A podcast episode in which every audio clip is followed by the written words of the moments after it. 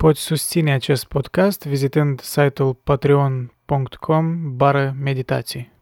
Acest audio a fost extras dintr-un live pe care îl poți accesa în formatul original pe canalul de YouTube.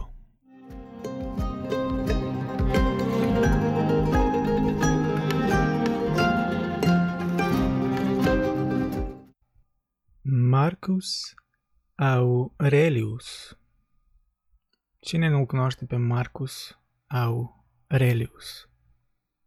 Does he need an introduction? I don't know. În primul rând, salut. În al doilea rând, aș vrea să confirmați dacă totul e normal cu conexiunea, dacă nu sare imaginea. Ca de obicei eu văd așa un fel de delay de vreo 5 secunde probabil, dar we will see. Am făcut un mic upgrade la internet, așa că technically speaking ar trebui să fie tot fine. Toto bene, toto bene ar trebui să fie. Rubicon, salut! Salut! Serban, Șerban Muntean, domnul cavalerist, probabil, Ana Maria, ok, dacă e ok. Dacă e ok, înseamnă că e ok. Sunetul e ok, da? Tot e ok? Tot e ok? Everything good? Yes, nice. Cum e dispoziția la voi, uh, la dumneavoastră, la voi, da, la dumneavoastră totuși singular, la voi că sunteți mai mulți.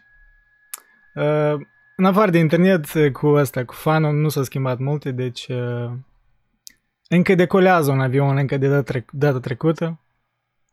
Deci uh, e un fel de, știi, inside joke de, deja devine cu fanul ăsta. E, e interesant totuși în ce moment el începe să decoleze mai tare. Știi, așa, e tare aleatoriu. Aproape ca... Da, nu știu ce tangență am vrut să fac. În fine, eu întâi Cred că, deși am discutat eu despre Marcus Aurelius în, de mai multe ori și tangențial, dar și am dedicat o parte a episodului 5 din podcast.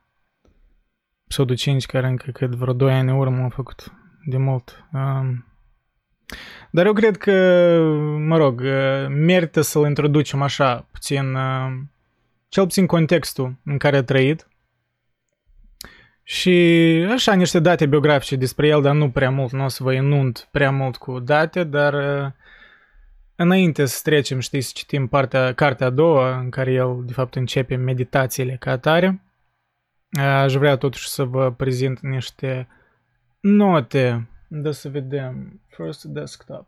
Deci, sunt mulți, mulți factori interesanți despre el, de fapt. În primul rând, numele lui, de fapt, uh, original nu chiar Marcus Aurelius. Uh, deci, inițial e Marcus Anius Verus. Sau Mariu, Marcus Catilius Severus. Severus, Harry Potter, știți.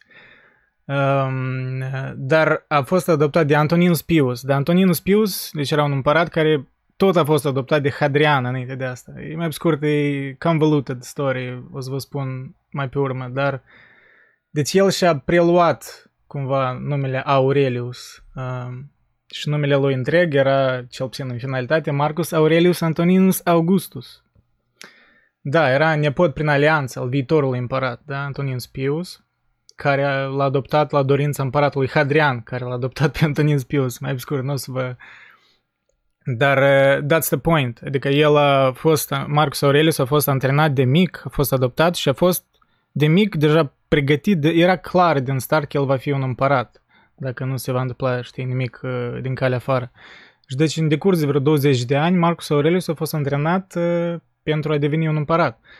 Și că imaginați-vă, uh, imaginați-vă astăzi, uh, nu știu, vreun politician să fie pregătit 20 de ani să conducă. Asta e inimaginabil, adică anume pregătit specific pentru a conduce o, un stat oraș, ori nu știu, un, un stat, mă rog, specific, adică e o, antrenament are specific și asta e ar trebui de pus în context și asta tot e o tensiune la Marcus Aurelius, o să vă spun pe urmă, dar e, e complex omul, știi?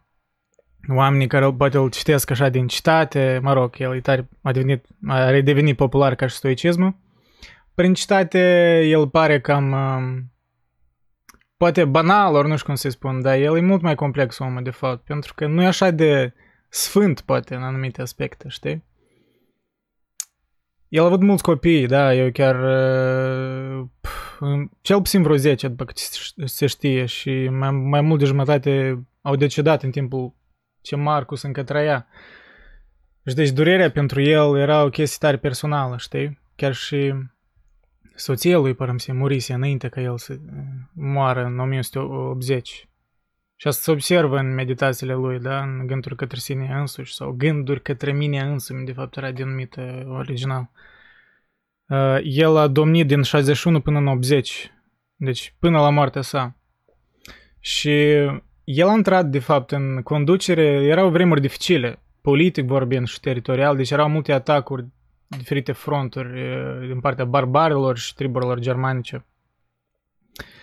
Uh, sunt multe aici drame, deci poate, poate o să vă povesti, poate, mă rog, o să vă trimit notițele astea după, dar este chiar aici un... Um,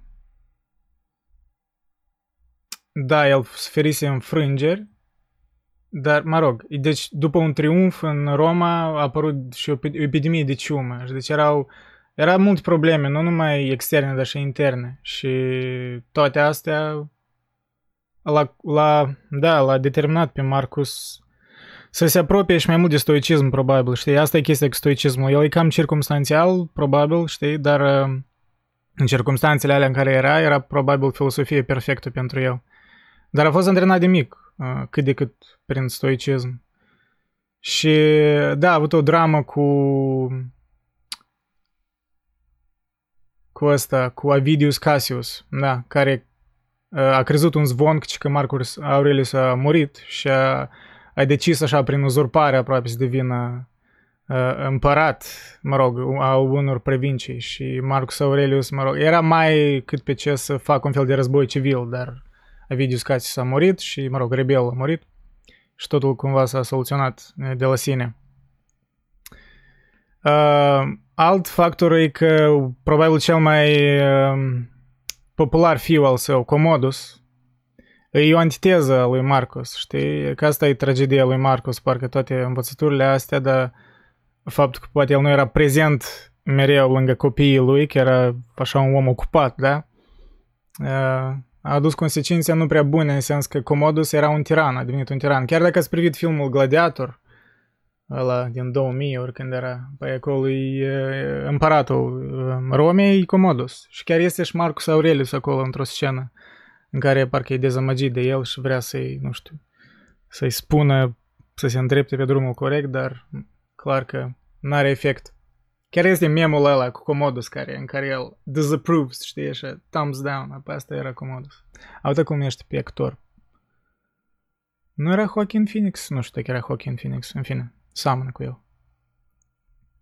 Finesesc detalii, dar mă rog. Deci totul e un uh, context important și un context poate cam scandalos uh, în timpuri moderne, că domnia lui Marcus Aurelius cumva, dar n-a început-o, dar a continuat o persecuție a creștinilor, care era destul de tipică în Imperiul Roman atunci. Deci el nu că a făcut ceva diferit, dar el nici n-a oprit asta, dar în același timp, atunci, în a doilea secol, era noastră, creștinii încă nu erau atât de importanți, ori n-aveau așa influență, știi, și da, e bine știut că romanii nu prea iubeau la început.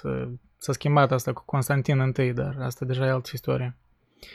Și deci, asta e chestia, știi, unii care îl critică pe Marcus Aurelius, băi, nu era așa de om sfânt, știi, poate ce scria în cărți nu chiar reflecta total ce făcea el în, în acțiune și e dificil și Asta poate și rolul nostru ca cititori să distingem unde au fost mai multe lecții ca încercări ale lui să devină mai bun, dar unde de fapt el a reușit, știi, și se vede de fapt spre sfârșitul cărții, în ultimele cărți, mă rog, ele vizate în cărți, se vede cum el îi devine cât mai greu să...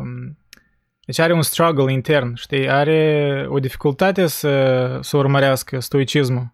Și poate de aia și e, e atractiv pentru noi până acum că îl vedem ca un om, paradoxal, da, cel mai puternic om din timpul ăla, pentru că era împăratul Imperiului Roman.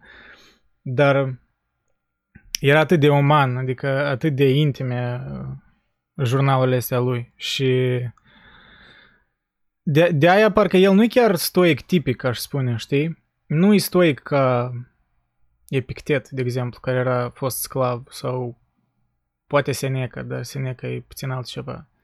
Și e altă temă e că sunt divergențe între stoicismul roman și stoicismul grec.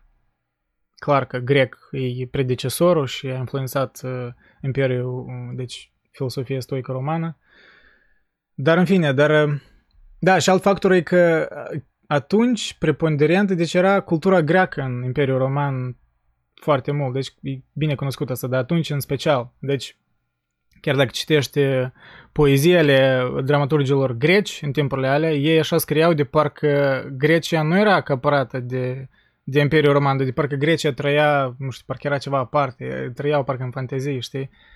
De asta cumva exprima faptul că Grecia avea o influență tare mare asupra romanilor, chiar dacă romanii i-au colonizat cumva, da? Pentru că împărații învățau în greacă, chiar și uh, Julius Caesar, da? Caesar. Uh, se spune că el când l-a omorât, l-a asasinat uh, senatul și Brutus, pe el când a spus et eu Brutus, deci a spus în, în, uh, în greacă, de fapt, nu în latină, deci în timpul ce a spus, știi? Așa, un detaliu. Deci, greaca era, de fapt, uh, și chiar și la Marcus Aurelius, el scria în greacă. În fine, astea sunt detalii, dar... Uh, bine, uh, hai să ne conectăm la Discord pe canalul YouTube Live și să începem să discutăm despre cartea a doua lui Marcus Aurelius, unde de fapt el începe cu meditațiile ca atare. Deci a trecut peste credits de vreo 10 pagini, mulțumesc lui mama, mulțumesc lui tata și a început a vorbi despre problemele lui, doctrinele lui, mă rog, ideile lui. Deci bine, ne conectăm la... Uh, aha, o să vedem aici, la YouTube Live. YouTube Live, mă auziți? Domnilor da. și domnișoarelor, how are you doing? How is your day? Ui, te Domnul... cu întârziere pe YouTube? Păi asta, da, da, da, păi de-aia trebuie, deci stânge, stâng, da, stâng, dă pe mut live-ul și ascultă-mă pur și simplu prin Discord. Asta okay. ăștia care, deci nu dați toți pe mut, evident, doar voi în Discord. Și pentru că poate uneori o să mă reîntorc la notițe, dar nu cred că deja tot am spus. Oricum va fi cu voi mai mult. Și în primul rând aș vrea să vă întreb dacă ați citit în genere meditațiile ori gânduri către mine însumi ori sine însuși, cum mai este la Humanity sau numită. Well, uh, eu am citit numai cartea a doua, acum mai devreme să înceapă live-ul. Mhm. Asta e fain, asta că am zis și azi discutăm de fapt că eu vreau așa să avem uh, un slow reading, un fel de, știi? Nu vreau să trecem prin ea ca prin vânt. Aș vrea, știi, să, să iau niște fraze la care le-am subliniat, care ne-au tras atenția și să pot să vă întreb pe voi și pe relevați. Dar da, să nu-i mare cartea a doua, vreo cât vreo 10 pagini maxim. Da. Dar din ea, de fapt, se observă multe idei centrale ale, ale lui Marcus. Vorbesc din perspectiva că am citit toată cartea de mai multe ori și chiar când compuneam episodul 5, apoi multe citate le-am luat din a doua carte, de fapt, că sunt destul de bune. Și care e prima impresie? Um, îmi place că încearcă să fie pozitiv cu fapt faptul că băi, ai potențial să faci orice, oricât de nașpa ar fi treaba. Um, și o chestie care mi-a plăcut la nebunie a fost uh, cam pe la penultima pagină când spune că singurul lucru care ar putea să-ți aparțină este doar prezentul.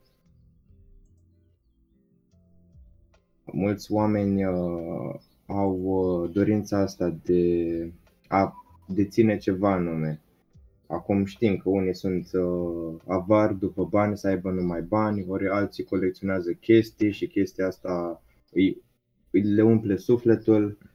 Însă când îți dai seama că doar ce ai este prezentul și conștientizezi faptul că poți fi o persoană care vrea să aibă multe chestii, să dețină și asta l-ar face fericit, nu este chiar pozitiv. Adică nu-ți place chiar atât de mult. Dar dacă stai să meditezi mai mult la chestia asta și îți dai seama că nimic nu ține de tine în viața asta, adică nu, nimic nu ți aparține de la bun început, te poți mulțumi și numai cu prezentul, poți să privești din alt unghi viața și să zâmbești în continuare, chiar ne deține nimica. Pentru că oricum, ăia care dețin chestii, de fapt dețin iluzii, nu chestiile în sine. Da, asta e un fapt, un, un uh, light motiv în general în toată meditația, e un fel de dezgust față de carnea lui, de, de tot ce e material. Și îmi pare asta uneori exagerat personal, adică nu prea mai identific tot ce spune Aurelius. Dar uh, întrucât știi, meditațiile astea au fost scrise de multe ori după lupte, ori între lupte, deci acolo în, în care el anticipa sânge, război, ori uh, ceva în consecință războiului, deci după ce a văzut violență, după ce a fost parcă forțat să omoare oameni, da, să, să poruncească niște strategii și e un fel de autoliniștire, deci asta o văd uh, am mult jurnalul ăsta, un fel de chiar e gânduri către el însuși, da. Și da, vezi dificultatea cu care el se, se întâlnește pe parcurs. Dar eu cred că putem, ok, uh, unless alții vreți să spuneți ceva ca impresii inițiale, noi putem chiar să trecem la citim eu primul... Să te, voiam să te întreb, Andrei, dacă te, te-a inspirat denumirea asta în engleză, anume cum englezii o numesc meditations, mm-hmm. pentru a-ți, adică ca să-ți denumești tu canalul la fel. Adică anume din... Da, da, adică nu știu precis, dar pe cât țin minte... Mă refer că deja citise atunci, da? Sau când da, da, îl citis, îl citisem, okay. da. Chiar la colegiu când, când am avut cursul ăla, păi despre Marcus Aurelius așa a fost tangențial, adică a fost ca un curs, adică despre el n-a fost obligatoriu că când era la examen, ori la teste, mă rog, dar eu l-am citit, mă tin că eram singurul uh-huh. ori din vreo doi din clasă care l-a citit așa și mi-a plăcut mult. Și poate de-aia l-am, așa, l-am îndrăgit. Care era masă? A, era care era masă la noi? Uh, nu, nu, nu, nu, în genere, în genere stoicismul nu prea, nu știu, la cursul ăla nu prea l-am trecut așa profund. Erau masă astea cu Descartes, cu existențialism, cu Kant, mm. cu puțin despre alți filosofi moderni. Da, Aristotel, Platon, da, Socrate. Așa era câte, da, câte o leacă de fiecare. Pentru că bănuiesc că din cauza cam că uh, stoicismul nu e un... Mm, nu are un sistem, așa pot spun, un păi sistem asta, da. Uh, care gen, uite, că asta poți spui precis că e stoicism, asta, uh, astea sunt canoanele, dacă spunem așa, ca după religie. Um, și de-aia cumva nu și are... De- de-aia și mulți spun că nu e o filozofie cel puțin nu e un sistem filozofic, știi? Dar, um, da, da. Și bănesc că de asta, clar, că nu e învățat. Plus că, iarăși, deși cumva îmi pare că uh, stoicii au introdus uh, te- termenul de logic în filozofie, uh, dar uh, anume termenul de logică după asta au luat uh, sistemul care l-a organizat uh, Aristotel și cumva logica, deși e introdusă de ei, nu prea e folosită de ei.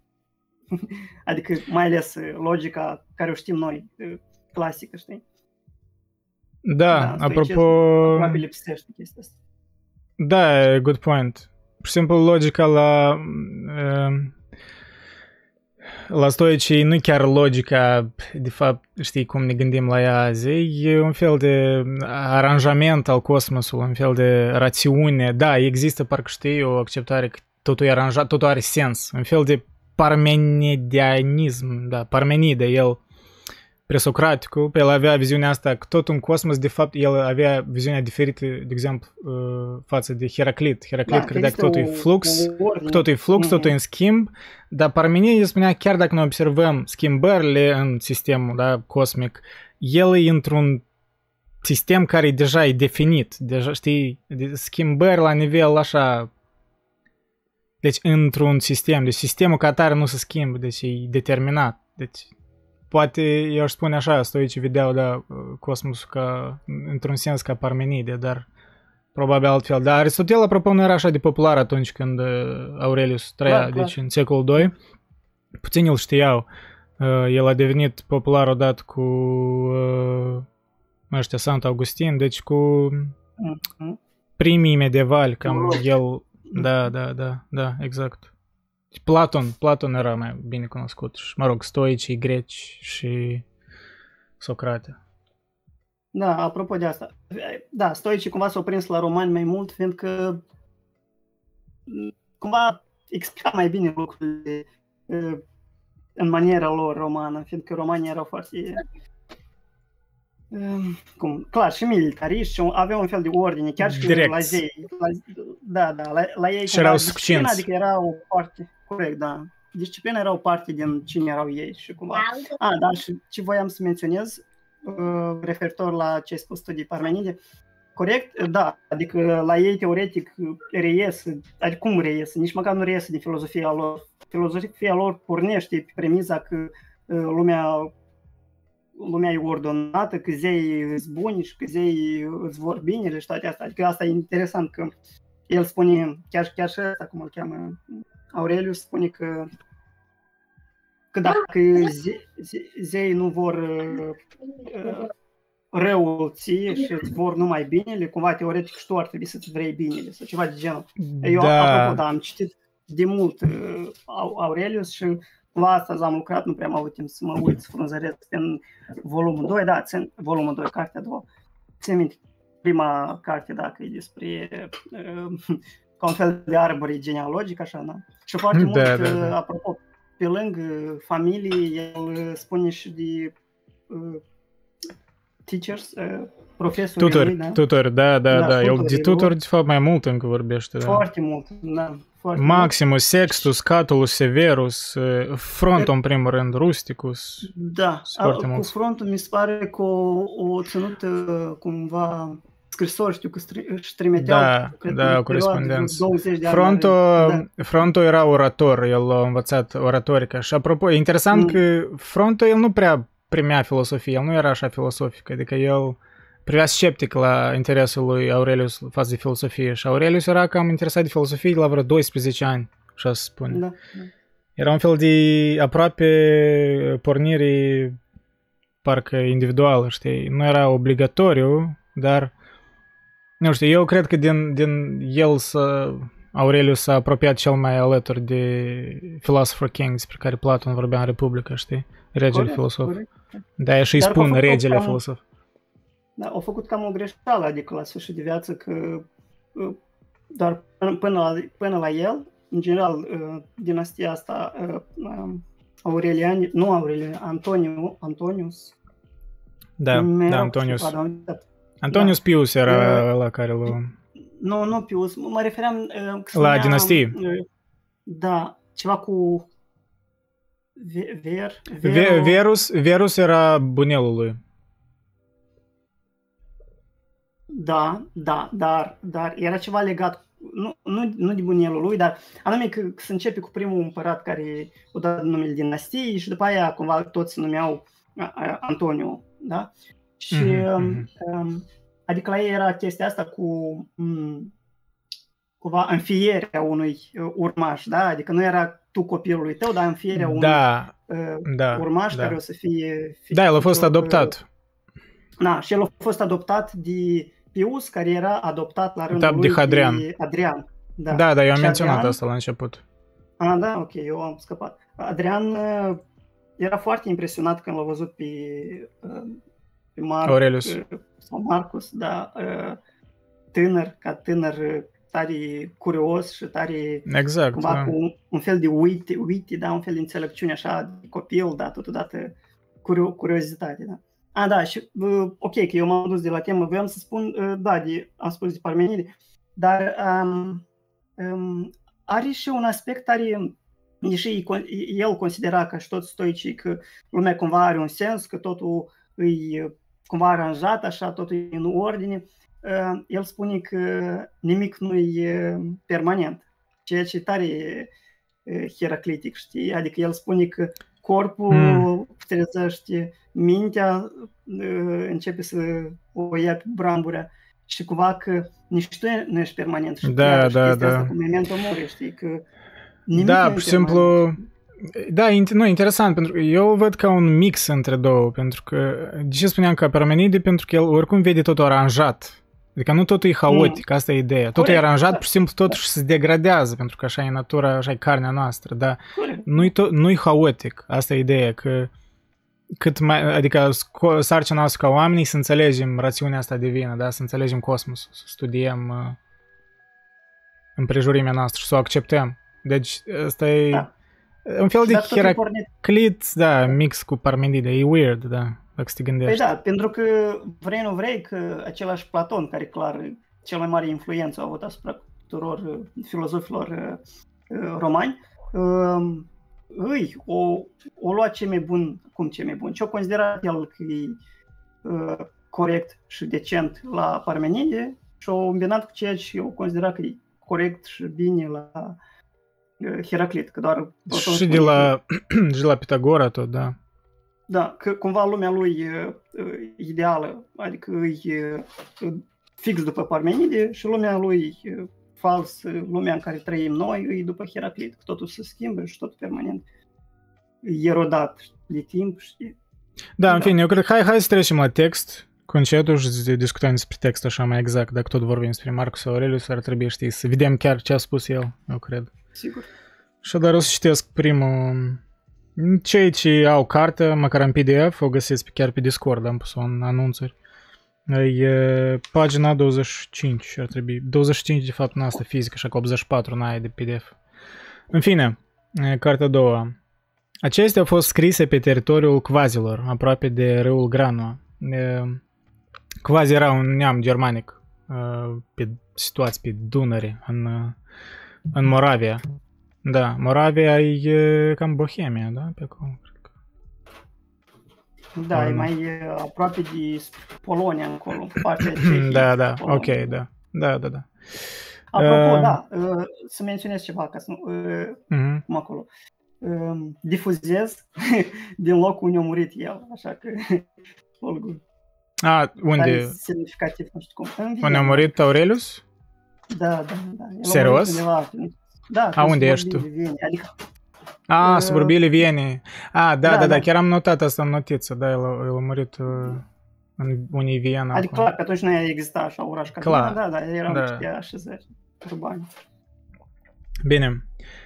De dimineață începe să-ți spui, voi întâlni un indiscret, un nerecunoscător, un violent, un perfid, un invidios, un nesociabil. Toate acestea le se întâmplă din necunoașterea celor bune și a celor rele. Eu, în schimb, care am înțeles că natura binelui este frumusețea morală și că cea a răului este urâtul moral și că natura celui care greșește este înrodită cu mine, nu numai prin sângele și prin sămânța sa, ci și prin rațiune și participarea la divin. Nu pot suferi vreun neajuns de la vreunul dintre ei, căci nimeni nu mă poate urăți moral, iar eu nu mă pot mânia pe unul înrodit cu mine, nici nu-l pot urâ căci ne-am născut pentru a ne ajuta unii pe alții, precum picioarele, mâinile, pleoapele și șirurile de dinți de sus și de jos. Așadar, a acționa unii împotriva altora este împotriva naturii, iar a te mânia și a-l detesta pe un semen înseamnă a-l trata ca pe un adversar. Iată așa, primul, primul paragraf. Că eu, iar eu nu mă pot mânia pe unul înrodit cu mine, nici nu-l pot urâ. Ce aici se vede așa un fel de cosmopolitanism, de asta aș spune, e, în contradicție cu faptul că el era împărat roman, știi? E tare bizar că el a, a adoptat parcă filosofia asta.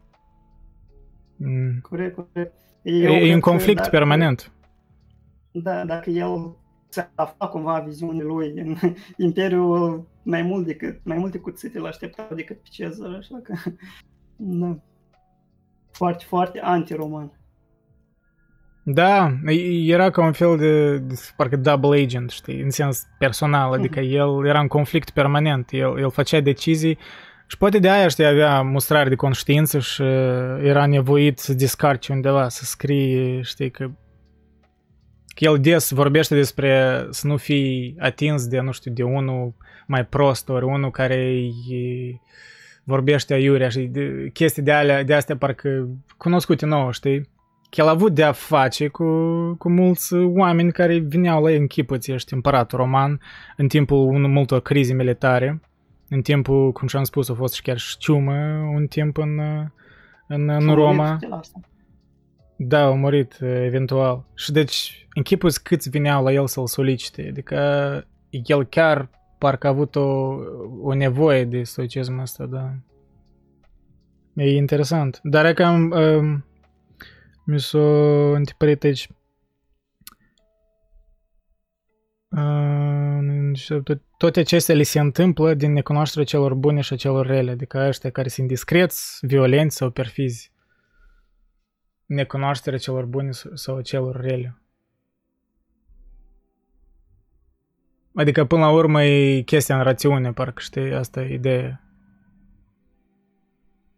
Că trebuie să înțelegi rațiunea asta asta e chestia, el, știi, stoicismul e destul de neutru.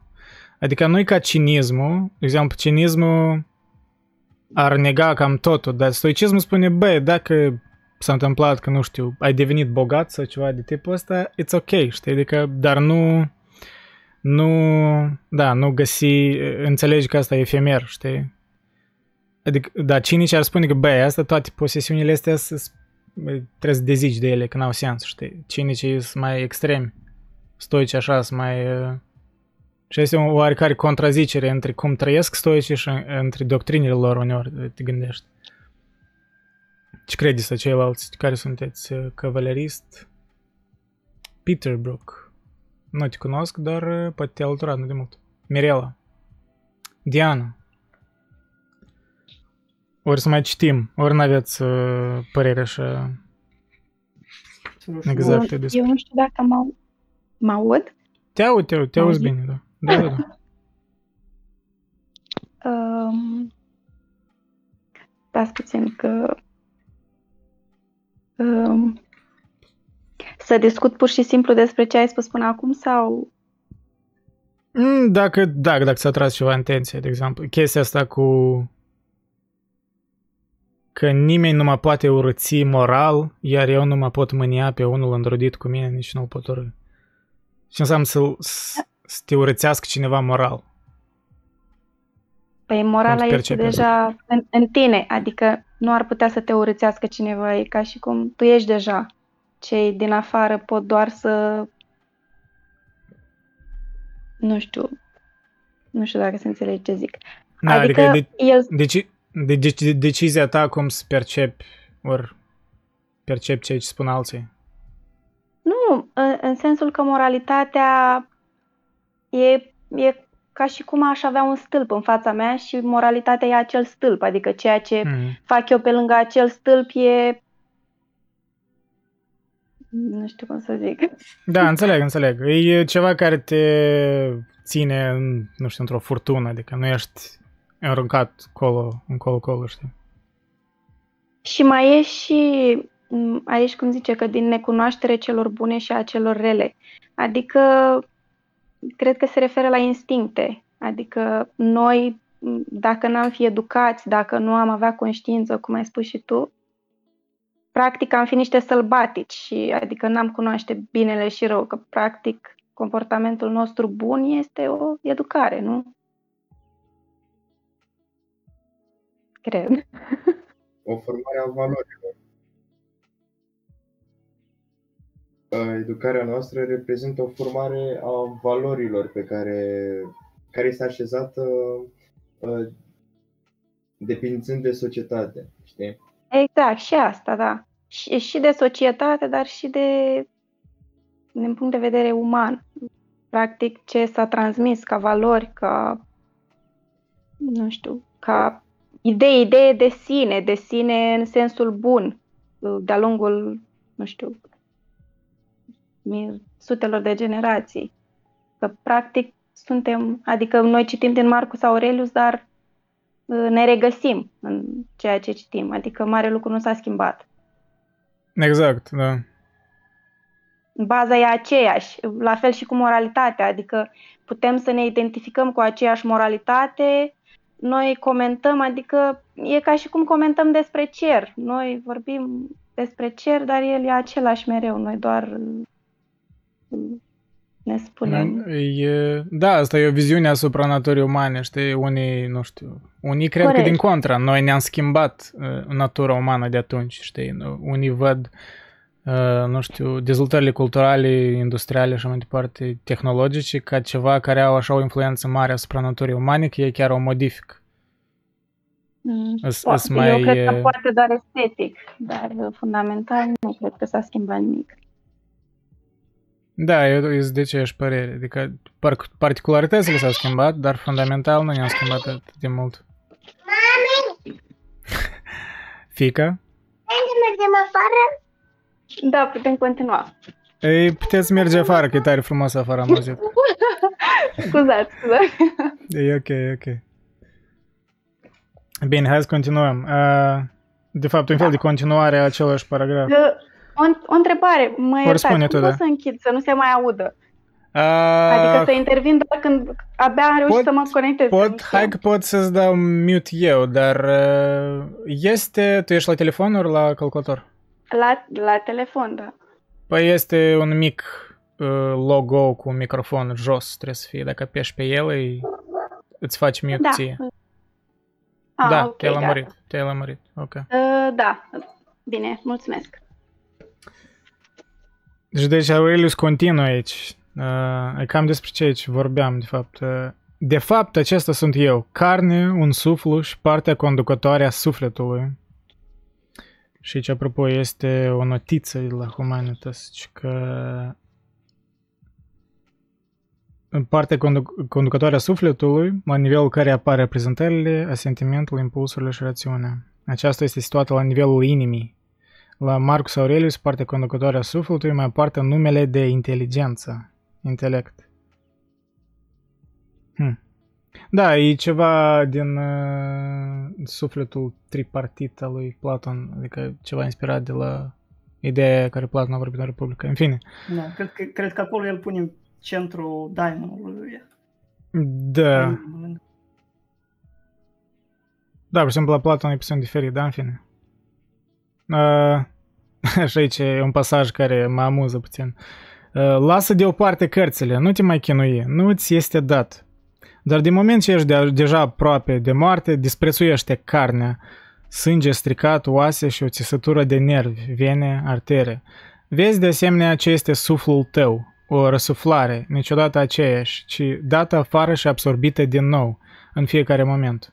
În al treilea rând, ai în vedere partea conducătoare a sufletului, Judică astfel, ești bătrân, nu îngădui ca această facultate să-ți fie înrobită, nici să fie mișcată ca o marionetă în funcție de impulsurile contrare vieții sociale, nici să le plângă de destinul hărăzit în prezent, nici să se teamă de cel hărăzit în viitor. Lasă părțile, eh, cărțile deoparte, nu te mai chinui, nu ți este dat. Tare ironic.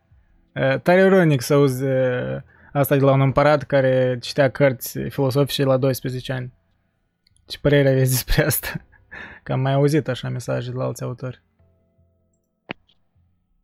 Da, cred că cărțile atunci nu erau aceleași, adică n-au fost autorii cum au urmat să fie după Marcus Aurelius. Probabil le vedea prin cărți o altceva. Um, ori probabil ar fi putut acum să se, re- să se refere la faptul că una este cunoașterea și alta este meditația uh-huh. gândindu-se la sufletul omului și nu la uh, ceea ce poate, cunoștințele pe care și le poate atribui cu ajutorul cărților. Îmi spune nu te mai chinui, deci e o chinuire.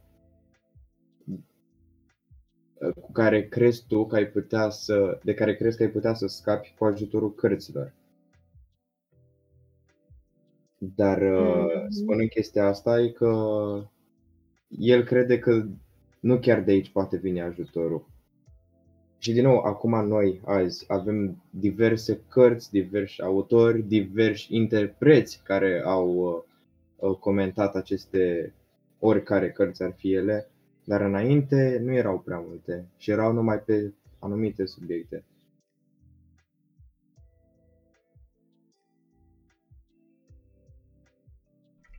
Un fel de minimalism, adică e, asta, ori aș spune mai mult selectivitate, probabil. În același timp, îi depinde și poate fi autobiografic, poate fi, pur și simplu, Marcus Aurelius era prea ocupat să fie împărat și nu avea timp la momentul ăla să scrie cărți, adică să citească cărți. Și nu-i aducea, mă rog, utilitate. Oricum el trebuia să gândească mai pragmatic, mai practic, da, fiind uh, împăratul Romei în timpuri de tumult. Dar asta Schopenhauer avea tot ceva similar, el spunea că, dar el poate era mai explicit. Uh, el spunea că da. nu trebuie să ți enunzi, știi, gândurile cu, uh, mintea cu gândurile altora, pentru că dacă mulți oameni, știi, citesc până a deveni stupizi, că citesc până la stupiditate pentru că își suprimă gândurile proprii și uh, parotează, știi, adică sunt ca niște papagali, repetă exact. ideile altora, da.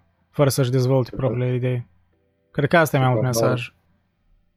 Da, e... Schopenhauer avea ideea de, băi, citește, dar nu te duce prea departe, citește puțin și meditează la ceea ce ai citit, gândește tu și interpretează singur și nu continua să citești fără să înțelegi clar ceva anume. Adică încearcă să-ți folosești și înțelegerea, nu doar memorarea.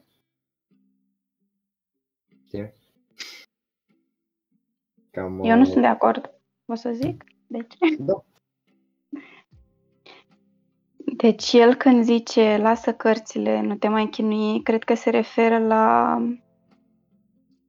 adică cum e și astăzi. Sunt unii oameni care nu vor să citească, uh, adică au încercat să citească și nu le-a plăcut disconfortul la care au fost supuși, nu le-au plăcut ideile sau și au preferat confortul de a rămâne în propria ignoranță, conștienți sau neconștienți. Dar uh, nu mai știu ce ai spus tu, nu știu cine a vorbit acum. Um, Cavaleristul vorbit. Ai să... Da, da, nu mai știu. A spus uh, el o idee acum că dacă citim, uh, poți să repezi, te rog, nu mai știu exact cum ai spus. Uh, Ca să fie exact pe subiect. Dacă citim, să citim gândind, nu doar să citim până să terminăm cartea. Să citim... Da, exact, exact. Aici voiam să intervin. Adică, da, noi citim și gândim, doar că nu putem gândi decât ceea ce știm deja. Ori dacă nu citim mai mult ca să ne îmbogățim cunoștințele și gândirea, practic, cum zice și Andrei, uneori regurgităm aceleași lucruri. Adică nu, nu poți să zici că te oprești și nu-ți mai influențează nimeni gândirea. Doar citind din ce în ce mai mult poți să adaugi și apoi să simplifici tu cu mintea ta.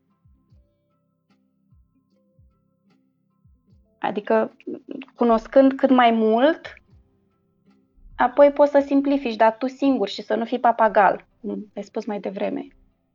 Să că mulți asta fac, exact asta fac să simplifici în sensul să îți creezi propriul drum. Nu poți să ai propriul drum când gândirea ta e limitată. Adică dacă ești doar tu cu tine în mintea ta... Păi asta. Păi asta adică n-ai cum. La asta am vrut să spun că e ironic. Adică să, să ajungi în momentul în care spui că nu mai ai nevoie de cărți, ori să citești pe alții, ori să mai informezi din alte surse, e... Deci trebuie să ai un trecut în care ai încercat să faci asta, știi? E un fel de paradox, adică Depinde exact, de context, asta. depinde când spui asta. Dacă da, ești Am Marcus Aurelius, că la vreo 5, 10, 40 de ani și ești plin de nevoi, clar că o stin să spui că, băi, lasă cărțile, știi? Eu mm, cred că e mult mai profund aici. Poate. Spui, spui, spui, Gic. Ce? Uh, voiam să reamintesc că ele nu erau, adică pot să spunem, ok, memoriile lui, să spunem așa, da? Pot să spunem ca un fel de mem- memoar, da? nu erau uh, spre a fi publicate, adică el nu dorea ca cineva da. să le citească și să cumva să le iei ca, ok, exact. what should I do next, știi? Adică chestia asta s-a întâmplat fără voia lui, ca și cu chestii lui Kafka, da? Adică o chestie care el nu vroia. Și da. mai degrabă e un fel de exercițiu, un fel de jurnal, un fel de exercițiu de a se înțelege el singur pe dânsul. Și atunci, mm-hmm. Momentul în care el a scris chestia asta, eu tind să-l, uh, să-l înțeleg ca pe o, o stare în care el e ca și ce mai spus cu uh, don't talk things, nu vorbesc lucruri mari, fele, chestii de genul. Adică mai degrabă era un fel de, cred că, tendința lui de a uh, tot o medita chestii. Băi, te deconectezi cam. Cam da, vreau să zic, gen că... Hai cum te-au văzut acum. Mm, așa, cam te întrerup. Ok. Posibil să fie la microfon? Nu, nu microfon, e chiar internetul se deconectează așa la sare. Dacă acum te auzi, te auzi. Ok. Stânge, uh, stânge uTorrent. Da, am Lasă. și la telefon și la tot. Am un internet cam prost. Clar, e ok. Uh, deci Cunoscut situația. Cum am, da, cum am mai spus, că gen uh, dorința asta de a nu vorbi da, chestii care trebuie făcute, dar să le facă. Mai ales tu, de exemplu, ești un uh, lider militar, un lider politic. Of, Gica, e cinstit să spune, e tare greu să te asculte, te întrerup tare. Adică eu pot să te mai înțeleg de ăștia care te ascultă, e tare... Uh, hai să... Eu înțeleg ce vrei să spui, da, da, da. Adică nu e... Adică e tot tare ironic că noi discutăm despre asta universalizând, de fapt asta a fost un jurnal al lui și era a way to cope with his emotions, știi, să se exprime. Și e tare ironic dacă da, noi vrem să... Da. da. Hai să, hai să mai continui, hai să mai continui și poate la tine o leacă internetul tot să fixez, pentru că e serios chiar sare tare și e dificil să, să asculti. Dar am înțeles ideea ta, da. Operele zeilor sunt pline de providență, cele ale sorții nu sunt fără natură sau fără urzeala și înlănțuirea evenimentelor guvernate de providență. Toate decurg de acolo, se adaugă necesitatea și utilitatea pentru întreaga lume, din care tu ești o parte. Pentru orice parte a naturii e bine ceea ce natura Universului produce și ceea ce are puterea de a o salva. Și mențin lumea atât transformările elementelor, cât și cele ale compușilor. Îți sunt suficiente acestea, să-ți fie întotdeauna învățături. Înlătură sete de cărți, ca să nu mori cârtind, și cu adevărat senin și recunoscător din toată inima zeilor prin uh, guvernate de providență, prin providență la în vedere, că aici este o notiță, este ordine rațională orientată spre un scop bun. Deci întâmplarea este opusul providenței. Și când el vorbește și mențin lumea atât transformările elementelor cât și cele ale compușilor. Uh, compușilor sunt alea patru elemente din care sunt făcute, de care atunci credeau așa. Era filosofia lui asta, Empedocle, în presocratic, că totul e făcut din apă, pământ, aer și foc. Și, da, apropo de Empedocle, are probabil cea mai epic uh, moarte din toate a filosofilor. A sărit în, uh, s-a sinucis în uh, muntele Vezuviu, atunci era vulcan, vulcanul Vezuviu. A sărit. E tare, tare epic. Dar în fine, e tot... Uh, pentru, da, tot se adaugă necesitatea. Pentru orice parte a naturii e bine ceea ce natura Universului produce. Da, asta e tare, e tot un alt motiv în stoicism. E, tot, tot ce e natură, tot e bine. E interesant că îi spune că e bine, dar nu că... Parcă tot îi adaugă o tentă morală. Și nu îi spune că pur și simplu acceptă, dar îi spune că chiar și... Deci totul are un scop, totul e bine. Nu știu, e greu uneori să, să accepti asta, nu știu cum voi credeți, dar... E, unii ar spune, sceptici, da, ar spune oricine ce ar spune că, băi, asta e un fel de complacency, e o lene, o lenevie.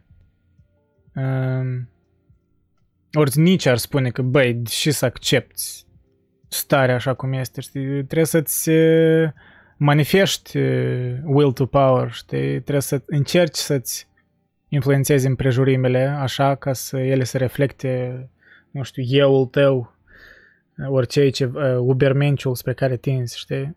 Asta e în contradicție cu stoicismul, care, care unii spun oricum că a influențat și creștinismul. Și de aia eu cred că implicit lui Nietzsche nu i-ar plăcea stoicismul și nici creștinismul, clar.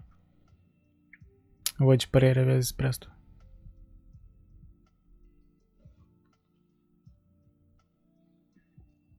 Da, adică sunt de acord că nici nu i-ar plăcea stoicismul. Uh, cred că i-ar, plăcea câteva aspecte referitor la um, going hard through difficulties. Sferință, da. Uh, apropo, să da, accept da, sferința. Da, da. da cum te aud? Parcă te aud, da, parcă nu, nu sare. Ok. Dar, uh, da, eu uh, cândva, adică când prima dată am citit pe, pe Aurelius, ascultasem și un istoric care vorbea despre el clar și prin prisma lucrărilor lui, pentru că acum când am studiez pe Aurelius, nu prea poți cam, nu doar istoric, știi, vrei, nu vrei, poți um, și spunea despre faptul ăsta că era ca un fel de primul creștin sau primul împărat care cu idei creștini Primul creștin, da, da, ironic asta, da, da, persecutor creștin. Că au fost persecutori, da, și ideea e că m- mm, are unele afinități așa care poți să le numești precreștine, care cumva da. s-au, s-au transformat creștinism. De exemplu, am foarte mult um, care sunt creștini, dar totodată au niște norme așa de viață care nu sunt total creștine cu ok, întoarce um, obrazul să mai dau una pe celălalt obraz. Da. Uh, și sunt aproape de stoici, știi? Dar totodată cu un fel de uh, venerație spre uh, spre zeitate, spre un bine suprem care el există și tu trebuie să aspiri spre el și cumva uh, binele suprem clar la, uh, diferă, pentru că uh, în creștinism e Dumnezeu, dar în stoicism clar e un bine suprem așa, cumva de dragul mai abstract. suprem. Mai degrabă, da. da, hegelian așa, parcă un fel de duhul care singur pe dânsul se cunoaște, așa și la stoici, adică chiar și la Aurelius. Apropo, da, da, da, este ceva ca ceva cu Hegel, dar nu chiar direct, dar aș spune numai asta, că Hegel era panteist, iar stoici era un fel de, nu știu, un fel de monoteiști, dar și politeiști. E tare bizar, adică romanii de fapt erau politeiști, dar stoicismul da. e un fel de monoteism hibrid, adică logosul da, ăsta da, e creat de zeități, știi, parcă, adică până la urmă e politeism, cred că știi. Da, Ori în fine, e, pa, e, în fine, e panteism, adică tot în lumea materială e uh, reflexia gândirii unui Dumnezeu, unui zeu. Și asta gândea și Hegel, că odată ce studiezi cosmosul, tu înțelegi mintea lui Dumnezeu. Cam și asta spunea Aurelius cu uh, să înțelegi, știi, rațiunea logosului, adică când îl înțelegi, atunci tu înțelegi de fapt, știi, și accepti. Cam asta e ideea. Cred ceva similar. Poate sunt divergențe, da. Dar chiar, chiar e o trecere, aș spune, în filozofie, prin stoicism, de la politeism în uh, filozofie spre monoteism, fiindcă după aia apare uh, Descartes și la dânsul vrei, nu vrei, îi, gen, e monoteism după asta deja gata. Da, Clar, da, evid- fapt, da, evident. De carte, mai sunt și teologii, da, adică, da. Da, e progresiunea îți duce spre monoteism, da, e adevărat. Da, și cumva aici e un pământ așa de mijloc, cumva, adică e o trecere. Apa să-și spun, exact, exact. Stoicismul așa, eu îl văd ca o, o punte, da. E, poate de aia știi mult spun că bă, asta nu chiar o filosofie, pentru că e tare neclară, are contradicții uneori și Adică nu că e clar, dar nu e atât de dogmatic, poate. Deci nu știu, e ca nu știu, poate, poate destul de dogmatic în anumite perspective. Eu am așa Apropo, gânduri în, Apropo, în voce, știi, uh, mă gândesc. Uh, oamenii care se ocupă cu studiul religiilor, uh, de obicei, uh, cam tot așa spun și despre uh, politeismul roman, că nu-i total un politeism și nu sunt total zei. Adică zeii lor, clar, sunt copii, așa, cumva, copii ale panteonului grecesc și totodată copii ale legilor, adică legislației romane, după care funcționa da. tot, tot societatea. Adică la ei e, e o, o religie, dar foarte, pentru o perioadă foarte scurtă, perioada când erau monarhi, când erau regi, adică când era oraș uh, regat. Uh, Good point. Era ai văzut, uh, da. ai privit uh, seria aia de la HBO, uh, Rome, uh, Roma, care are două sezoane? Păi, în fine, cei ce au privit, mai ales primul sezon, acolo des se observă anume relația asta a romanilor cu zei, cum îi includ zei așa în conversație. Și cam cum tu spui, e, e ceva parcă din obișnuință, nu știu cum adică. Nu e așa de spiritual, e mai tare așa... Da, e, e ceva conectat cu doctrinile lor legale în, în guvernământ, știi? E ceva care reflectă Adică e clar că ei întâi au făcut legile și apoi au zis că, băi, trebuie ca oamenii să urmărească aceste legi, trebuie că să aducem niște spiritualitate de asta greacă, cât de cât, știi, un hibrid. Și deci de aia e, vine post factum, știi, zei ăștia, la, mă rog, asta nu e numai decât conectat cu stoicismul direct, pentru că vorbim acum de guvernământ în genere Imperiul Roman, dar oricum stoicismul e o parte importantă a Imperiului, știi? În fine, poate, poate noi ne-am dus prea mult în divergență, dar hai, adaugă, adaugă. Ce spui, spui. Voiam, voiam să spun că, ca să înțelegem cât de bine, cât de relația dintre societate, dintre romani și zeii lor, poți să, iei, să te gândești la termenul de providență, care iarăși este și aici la Aurelius, și după uh-huh. aia cam toată Europa care încerca cât de cât să, să facă ordine în cap și în, în lumea asta a zeului, a Dumnezeului, uh, folosesc termen de providență. Chiar e, e până la uh, iluminiști există termen de providență, care chiar dacă ei erau uh, atei, foarte mulți din ei, oricum folosesc termen de providență ca un fel de lege a lumii care, care tu nu poți să o întrerupi și da, ea cumva își are un început, are un sfârșit, dar totodată noi nu știm nimic despre ea, E un fel de... O vezi ca un analog al, știi, vorba asta, God's will, voința Domnului, cam așa ceva? Un scop, da, da, știi? Pe, un scop da, predefinit care noi nu-l cunoaștem. Da, da, da. După asta creștinii clar l-au, l-au ocupat. O pui la un mutat, l-au schimbat, așa, ca să fie, nu știu, teologia lor, așa că, da, sigur. Da. Ceilalți aveți ceva de adăugat, ori să continuăm, că noi mai avem de citit? Ok, continuăm. Amintește-ți de cât timp amâni problema și de câte ori, chiar dacă ai primit de la zei noi termene, nu ai profitat de ele. Dar trebuie să-ți dai seama măcar de acum înainte din ce lume faci parte, din ce realitate conducătoare a lumii ești o emanație și că ți este fixată o limită în timp.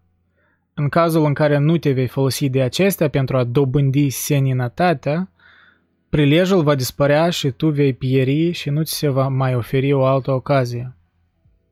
Și sunt câteva idei interesante. În primul rând, amintește de cât timp amâni problema și de câte ori, chiar dacă ai primit de la zei noi termeni, nu ai profitat de ele, un fel de nu procrastina ăștia din self-help să vadă așa, știi, nu procrastina. De mi-a tras atenția asta. Dacă ai primit de la zei noi termene, noi termene, un fel de providență. Și că faci parte dintr-o realitate în care ți este fixată o limită în timp. Da, e tot ceva tangențial cu moartea. Mereu e tot tare mortală filosofie, adică mereu e conectată, mereu are... Deci nu scapă moartea din vizor. Și nu, nu toate filosofiile sunt așa, știi, e Stoicismul poate e distinct prin asta. Că vede valoare intrinsecă în a pur și simplu a medita asupra morții în timp ce trăiești. Dar nu mi-a morții tale mai mult, știi? În cazul în care nu te vei folosi de acestea pentru a dobândi seninătatea, perlejul va dispărea și tu vei pieri și nu se va mai oferi o altă ocazie. Ce înseamnă dobândi seninătatea? Adică să, să accepti soarta și asta e un scop final în sine. Dacă nu ți-o accepti și mori, păi parcă ai ratat ceva. ceea ce îmi pare bizar, puțin. Nu știu ce credeți voi.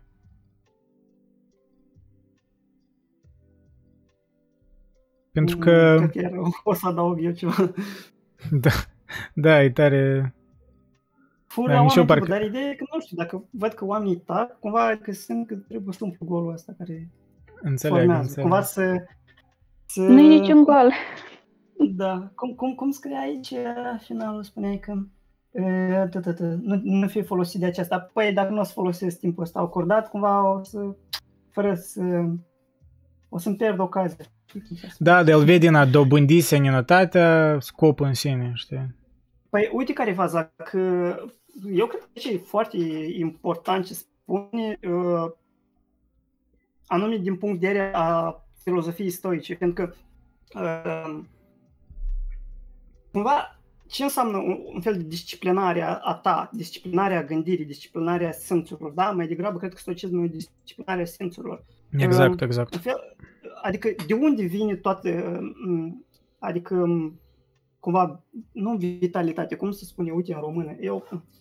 Uh, vitalitate, nu? Bi, bi, nu, binevoință, cred că, da? Da, Voință. binevoința asta, de a face, da, de a face bine, de a, de a face lucrurile să fie cumva într-un fel de ordine, uh, care e uh, văzută bine de zei, da? Sau nu știu, de, um, asta înseamnă că există un potențial în noi, în oameni, în fiecare din noi. Există un potențial și noi din potențialul ăla creștem, da? Dacă noi răscolim în el și uh, folosim uh, tehnicile cumva uh, pe care ne sfătuiesc uh, stoicii să le folosim, atunci noi potențialul ăla îl ridicăm, uite, și facem uh, binele de care vorbește Aurelius. Și cred că chestia asta el ce spune e că dacă tu nu o să folosești potențialul ăsta care este în tine, să ajungi spre acel ideal, da, ideal, poți să spui intelectual, ideal spiritual, ideal, nu știu, păi atunci îi o pierde, vrei nu vrei, adică clar, dacă, dacă nu e un câștig, evident eu, îi o pierdere. E o pierdere, dar parcă și un fel de... Parcă n-ai răscumpărat uh, motivul din care zei, o rațiunea logosului te-a Tot creat, da, știi? De parcă tu ai existat degeaba, cam asta, știi? Păi, da, Așa și bănuiesc că, că, că cam toată perioada uh, cât omenirea a existat, adică cel puțin când a existat uh, la ierarhizarea asta socială, oamenii considerau că unii oameni se nasc cu un potențial oarecare, da, care, uh, nu știu, te naști pentru a face lucruri mărețe, și te naști pentru a fi un sclav, da? Și adică eu consider că dacă tu te născut pentru a face lucruri măreți, exact, și tu nu le faci, de exemplu el, el considera bănuiesc despre sine că el s-a născut ca să fie unul din cei mai uh, buni, sau nu știu, împărați romani, să presupunem, da? Și atunci imaginează că el nu realizează chestia asta. Clar că e o pierdere și nu doar pentru da. dânsul, dar și pentru zei care i-au, cado- i-au dăruit lui uh, acest potențial. Adică la fiecare uh, dezamăgire, clar că e în raport cu potențialul care l-au, dar potențialul care l-au, el chiar e circumstanțial și Mă rog, noi, no. oamenii moderni, am spune că, băi, aleatoriu, cumva așa ne-au căzut soarta, dar ei ar spune că așa, știi, i-au oferit zei soarta, ori, mă rog, locul lor în logosul uh, din împrejur și da, adică fiecare are Asta e chestia, știi cum uh, Aurelius spune că fie, toți suntem conectați, interconectați, da? dar fiecare, oricum avem sorțele noastre, înseamnă că fiecare avem uh, responsabilități diferite, știi, față de noi înșine și față de comunitate. Și da, asta poate se conectează tare bine cu Republica lui Platon. Platon tot vorbește despre faptul că o republică justă e aceea în care fiecare din fiecare clasă, da, soldații, conducătorii, sclavii, fermierii, negustorii, își cată de treaba lor, știi? Adică nu-i, da, e tare antidemocratic, deci nu ești, nu-i că ai potențial să faci ce vrei, că dacă îți dorești, deloc nu e așa, e un fel de, nu, tu ai un potențial a tău în limitele circumstanțiale ale tale. Și chiar ăsta care îl critica pe Aurelius în podcastul ăla de la BBC, el spunea că Băi, asta e un motiv bun de a, ști, de a justifica de a justifica puterea, știi? Adică în filosofie de asta ar veni tare ca tare la locul ei de la un om care ar vrea să justifice puterea care o are.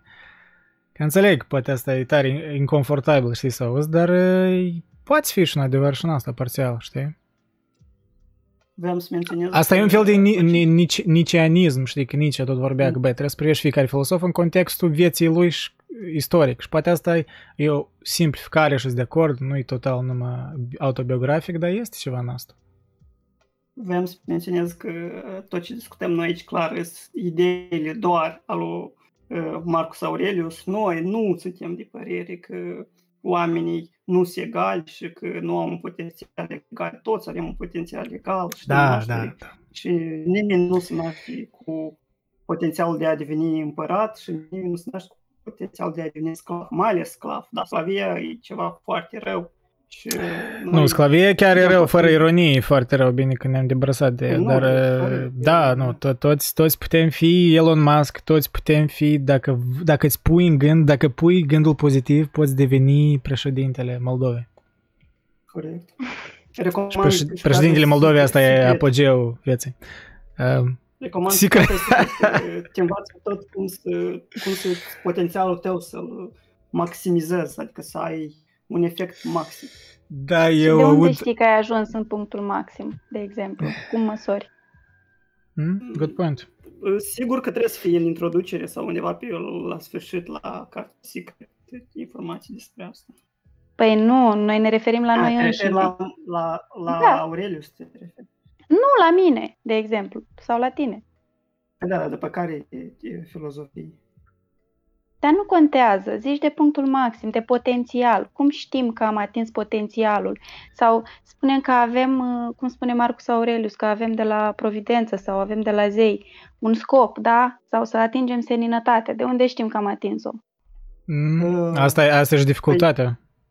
Păi, tu niciodată nu o să ajungi în punctul maxim, adică niciodată nu o să ajungi în punctul maxim, dar o să ajungi în puncte destul de măreți. Dar dacă nu o să ajungi în puncte măreți cât, cât de tare nu ți-ai dat stăruința, înseamnă că potențialul ăla lipsește în tine, după Aurelius, clar. Mm-hmm. Eu văd așa, să faci maximum ce poți din circumstanțele care ți s-au dat, știi, cam asta. De fiecare dată, că mai multe.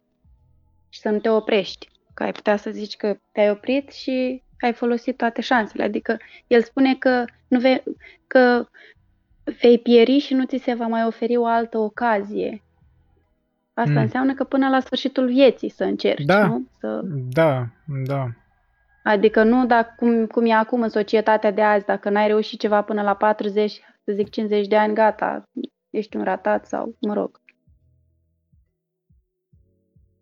De preferat mm. nici să nu ajungem în punctul maxim, pentru că când ne facem un scop, putem să, să, să spunem că ne știm limitele, dar scopul ar trebui un pic să demăș, depășească acele limite. Pentru că dacă ajungi în punctul maxim, nu mai ai potențial să faci mai mult. Și chestia asta te-ar deprima și nu ți-ar mai oferi satisfacție, faptul că ai ajuns unde ți doreai. Asta e și ideea cu scopul. Scopul este să îl urmărești, nu să ajungi la el.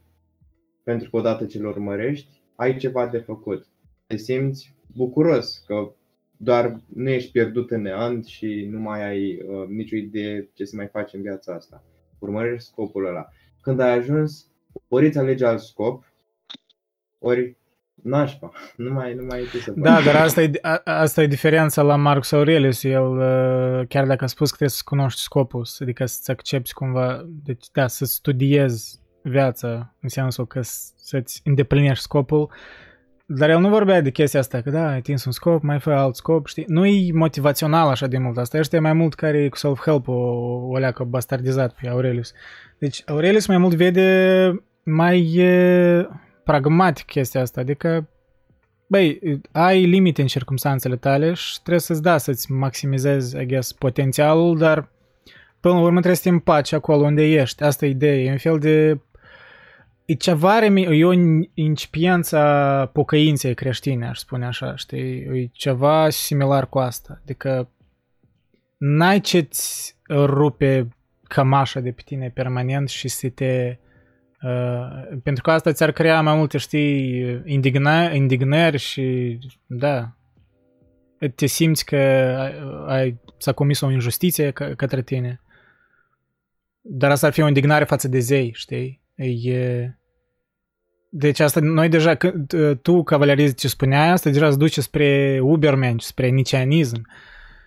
Dar la, la Aurelius nu e nicianism, nu e ubermenci. E, tu te oprești la o anumită etapă când deja înțelegi că nu n-ai ce căuta, știi, mai departe. Pentru că scopul tău nu e să mai că să te autodepășești, dar să-ți cunoști da, limitele. Să tu.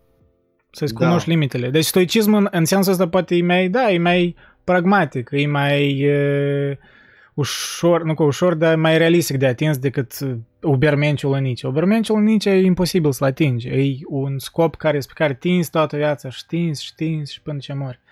Și poate că stoicismul Aurelius, da, are așa ceva că trebuie să tinzi toată viața, dar e mai mult că trebuie să oricum trebuie să te oprești într-un moment în care, băi, acceptă-ți soarta și fii bun într-o societate și lucrează, deci el chiar are un pasaj în altă carte mai târzie când uh, știi, în momentul când dimineața stai la călduț și îți, îți, îți este lene să te scoli din pat, pentru ce să-ți fie lene? Ești om, ai fost creat ca să, uh, ceva de tipul, ca să lucrezi, ca să uh, știi, să, să fii un, o parte a societății. Deci el are o gândire mult mai comunitară, mult mai care reflectă realitățile vieții lui în, ca împăratul Imperiului Roman. El avea multe responsabilități față de alți oameni, față de familia lui proprie. La Nietzsche e mai mult individualism de asta, așa, izolat, știi? Uh, acolo motocicleta la cineva. Cine a pornit motocicleta? Da, frumos. Îmi pare rău. Da, vreau și să spun, uh, pe lângă ceea ce ai spus tu, că mai târziu vom vedea faptul că, tot în cartea a doua, că uh, Marcus Aurelius tinde să, să-și spună el lui însuși faptul că să accepti natura așa cum este, să nu dorești artificialul. Bine, el nu spune asta. Uh, și cred că același lucru, cu același lucru se referă și aici, în a-ți accepta limitele, pentru că limitele tale sunt naturale. Așa ai fost făcut tu. Ok? Și asta este natura. Dacă te împotrivești ei, o să-ți fie și mai rău. Că altceva nu ai ce să faci. Păi da, e, e un fel de moralism. La Nietzsche, de exemplu, era, nu, e, tot asta sunt niște concepte, trebuie să te debrăsezi de ele, trebuie să-ți... E mult mai agresivă filosofie la Nietzsche, știi, e mai E dinamită. Da, este, este o diferență, da, e o dinamită, e o diferență destul de mare între filosofiile lui și ale lui. Unica cu tangență e, cum așa spus, a spus Gica, e cu suferința. Deci, stoicismul, Aurelius vede cu suferința ca ceva esențial, ca inevitabil, dar în același timp nici el vede suferința mai parcă aproape obligatorie pentru că se crește, da. Uh, stoicismul e mai, da, da, da, da, stoicismul e mai neutru. El spune că, băi, ea e inevitabilă. Deci dacă e inevitabilă, învață să trăiești cu ea. Dar nu că numai decât să o cauți.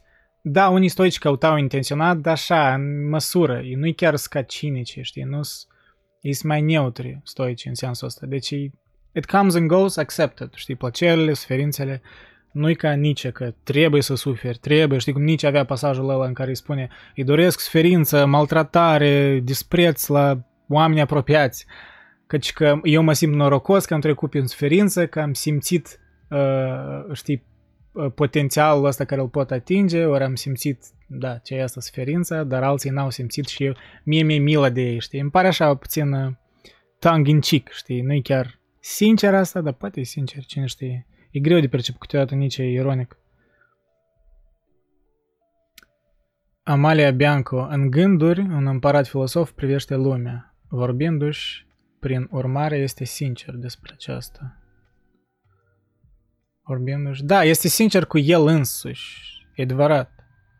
Deci dacă privim meditații, gânduri către el însuși, ca pur jurnal, e destul de sincer. El e sincer, el admite când, da, nu-i reușește ceva să facă. Deci asta e, vezi struggle asta. Deci nu e o doctrină. Da, da, într-un fel, poate ăla care critica uh, de la BBC care critica pe Aurelius, uh, el nu chiar, el a privit, a privit chiar ca filosofie la cartea asta, de ea nu chiar e filosofie, ea e jurnal.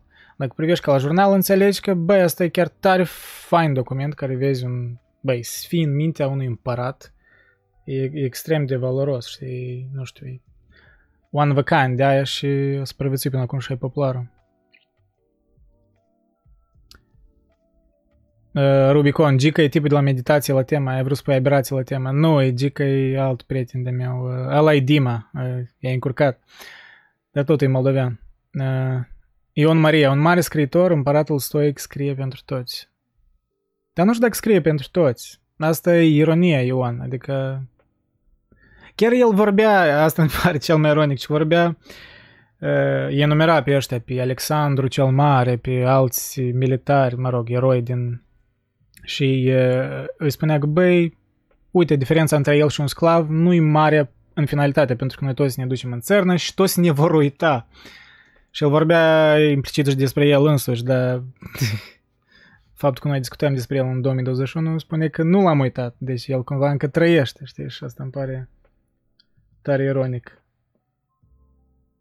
Amalia Bianco, timpul tău este măsurat, trebuie să-ți să realizezi și să-l folosești pentru a-ți clarifica starea de spirit. Dobândi seninătatea, dacă nu, timpul va fugi. Da, să-ți să-ți folosești pentru a-ți clarifica, dar tare bine ai spus-o de fapt, Amalia, uh, să-l folosești pentru a-ți clarifica starea de spirit. Asta înseamnă dobândi sănătatea. Adică asta e diferența. Nu ați atinge noi cât potențialul, ca să crești, ei pur și simplu să-ți clarifici starea de spirit, adică să-ți clarifici soarta, să înțelegi care e limit, limitele tale, de fapt. E mult mai pasivă, de fapt, uh, pasiv mesaj, pasivă filosofie decât uh, Ubermencio lui Nietzsche și Will to Power.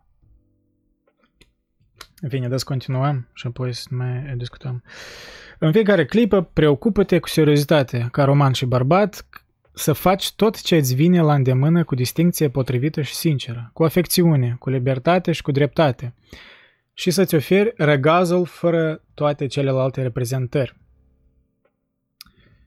Reprezent, aici e o notiță. Reprezentarea este una dintre cele patru facultăți ale sufletului, mai bine zis ale părții conducătoare a sufletului. Stoicii susțineau că o reprezentare este un afect care se produce în suflet și care arată în el însuși și cine l-a produs. După Zenon, reprezentarea este o amprentă în suflet, iar termenul provine de la urma lăsată de pecetea unui inel în ceară. Ce fain spus. Hmm. Reprezentarea. Deci, uh, da, uh, în fiecare clipă preocupte cu seriozitate ca roman și bărbat să faci tot ce îți vine la îndemână cu distinție potrivită și sinceră, cu afecțiune, cu libertate și cu dreptate și să-ți oferi răgazul fără toate celelalte reprezentări, fără toate celelalte amprente. Îți vei oferi răgazul dacă îți vei îndeplini fiecare activitate ca și cum ar fi ultima din viața ta. Eliberat de orice neglijență și de orice tulburare care te abat de la deciziile rațiunii, de orice ipocrizie, egoism și nemulțumire împotriva rânduielilor destinului.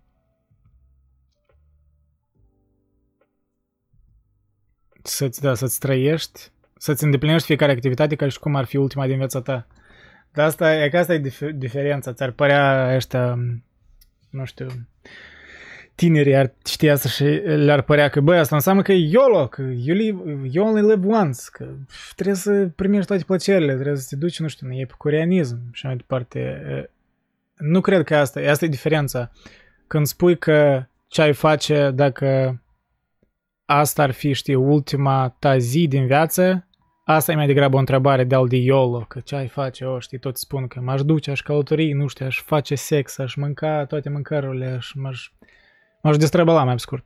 Dar la stoici mai mult uh, cum ți-ai trăi, da, ai, ai fi satisfăcut de ultima ta zi din viață, știi? Așa e ceva de tipul, adică ai, consider că ultima zi din viața ta, dacă ar fi ultima, reprezintă, nu știu, ceea ce ești, ori ceea ce ai urmat toată viața. E o, așa, cu, cu un bagaj mai mult moral, doctrina stoicilor. Cel puțin eu așa o percep, nu știu ce voi credeți despre asta?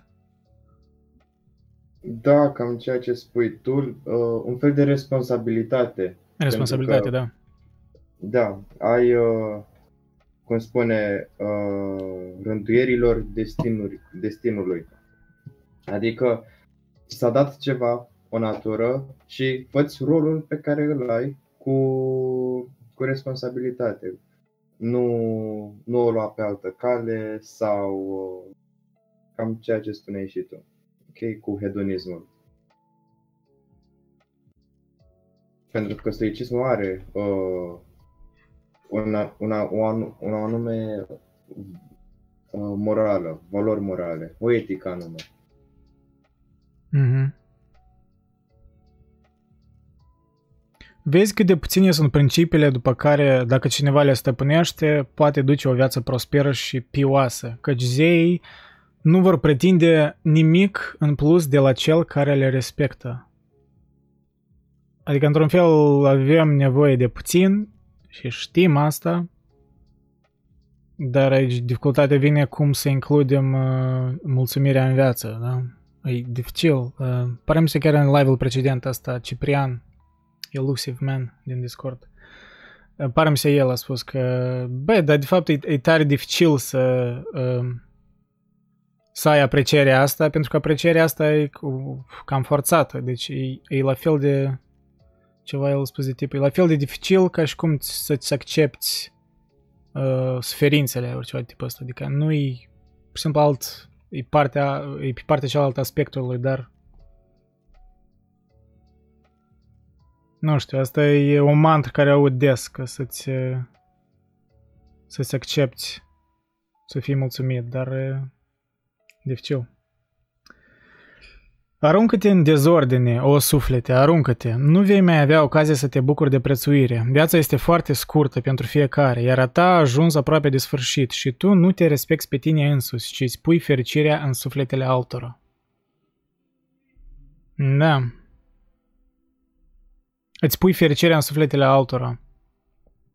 Dar și necazul parcă îți pui în sufletele altora, știi? Adică... Pretezi Uh, pentru că a spune fericirea în sufletele altora, ori te dedici tu prea mult celor din jur și tu ajungi să nu mai ai energie pentru tine însuți, sau uh, singura fericire de care poți avea parte este cu ajutorul celor din jur. E, dacă ea din jurul tău cu care te înțelegi nu mai sunt, atunci tu cum mai ai motivație să faci ceea ce faci? Adică tu depinzi practic de ei. Cam asta e interpretarea mea, adică cele două interpretări.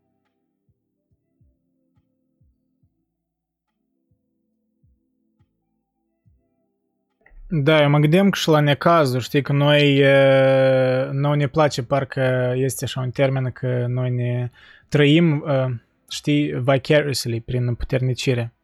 Adică noi Uh, suntem atrași de necazurile altcuiva, deci noi ne, ne descărcăm așa, știi, un fel de, probabil ceva ce am discutat despre, în primul live despre poetica lui Aristotel, știi, noi ne descărcăm, oricum asta, ăștia Tool spuneau, trupa mea preferată, mă rog, uh, în cânticul Vicarious, uh, textul e tare interesant, tot ideea asta că noi trăim prin împuternicire, ne place să vedem suferința în altcuiva, deci nu numai Mă rog, poate nu chiar tangență directă, dar în fine, cam spre asta m-a dus. Acolo câinele vecinii îți joacă jucărele. Fantastic. Uh, hai să continuăm. Unless voi aveți ceva opinii despre despre ce? Despre să spui fericirile în sufletele altora. Bine, hai să citim asta, mi asta îmi pare interesantă. Te lași influențat de impresiile care vin de af- din afară, oferă-ți un răgaz pentru a mai învăța ceva bun și încetează să te lași purtat de colo-colo. Trebuie să te ferești totuși de o altă rătăcire, căci proști sunt cei care, chiar datorită acțiunilor lor, sunt obosiți de viață și cei care nu au niciun scop către care să-și călăuzească orice impuls al lor și, într-un cuvânt, reprezentările, reprezentările lor. Ca e un fel de, uh, nu știu, întrebare cum să ne ferim de nihilism, știi, așa o văd eu. Nu știu cum voi vedeți. Și cum voi vă feriți de nihilism. Eu cred că asta e o temă așa de actuală. nu știu, pe, pe mine uneori mă apuc în, în, mă rog, perioade de nihilism, așa, poate scurte, dar mă afectează destul de profund uneori, nu știu cum voi. Și pe noi, pe toți. Eu cred că am început să înțeleg cum gândea Marcus. Cu simpli și din, din cât uh, am dezbătut noi aici, mi se pare că el vede o lume limitată și își vede populația pusă la locul lor, uh, cu destinele lor și trebuie să, să petreacă timpul și toate resursele în limitele, în limitele acelea. Și n-ar trebui să uite de destinul lor, de puteri, de limite și să trăiască dezordonat, ca și cum și-ar nega destinul și soarta și cara socială sau toate alea, limitările lor. Eu cam așa văd și el le spune, nu vă pierdeți, adică el le spune, el și repetă gândul ăsta ca și cum ar fi un sfat pentru el, ca o îndrumare. Eu cred că cartea asta e mai mult o critică, o gânduri despre sine să își pune, să-și pună ordine în gânduri. Dacă am dreptate, dacă nu, e ok. Nu, e, e exact. Eu tot așa cred. E o discuție cu el însuși, ori cu părțile care sunt mai slabe și e o repetare a gândurilor. Deci e foarte repetitivă, de fapt, cartea, per general. Deși vezi unele fraze care se seamnă, dar sunt ex- exprimate mai explicit, apoi el ori diferite perspective, dar până la urmă e un jurnal către el însuși și el chiar vedea valoare în repetiția asta. Deci el, pare să spunea uneori că repetiția, știi, e... Am vrut să mă duc într-un clișeu, e mama cunoștinței. Dar e mama cunoștinței de sine, probabil. Când îți repeți ceva, ori acel ceva devine ca, ce, da, tare concret în mintea ta, ori îi dai importanță dacă nu îl ignori, când nici nu-l scrii pe foaie. De-aia e terapeutic ce el făcea, eu cred, uh, scrisul. Și, nu știu, câți din voi scriu jurnale, ori eu, de exemplu, nu prea scriu așa, dar oricum mă exprim prin alte metode, adică uneori scriu jurnal, dar așa e, nu e chiar în sens tipic, știi, de asta. Dar oricum parcă am, am perceput ideea asta, știi, valoarea de, a, de a-ți exprima frustrările. Numai că ideea în, a, în aceea că dacă eu mi-aș exprima frustrările, ar fi mult mai puțin poetic decât o face Aurelius, adică m-aș simți complexat, spun că, băi, jurnalul meu, jurnalul Marcus Aurelius, sunt două chestii, nebă e земля, cum spun roșii, știi, cer și pământ. Da, e chiar foarte interesant cum el exprimă gândurile.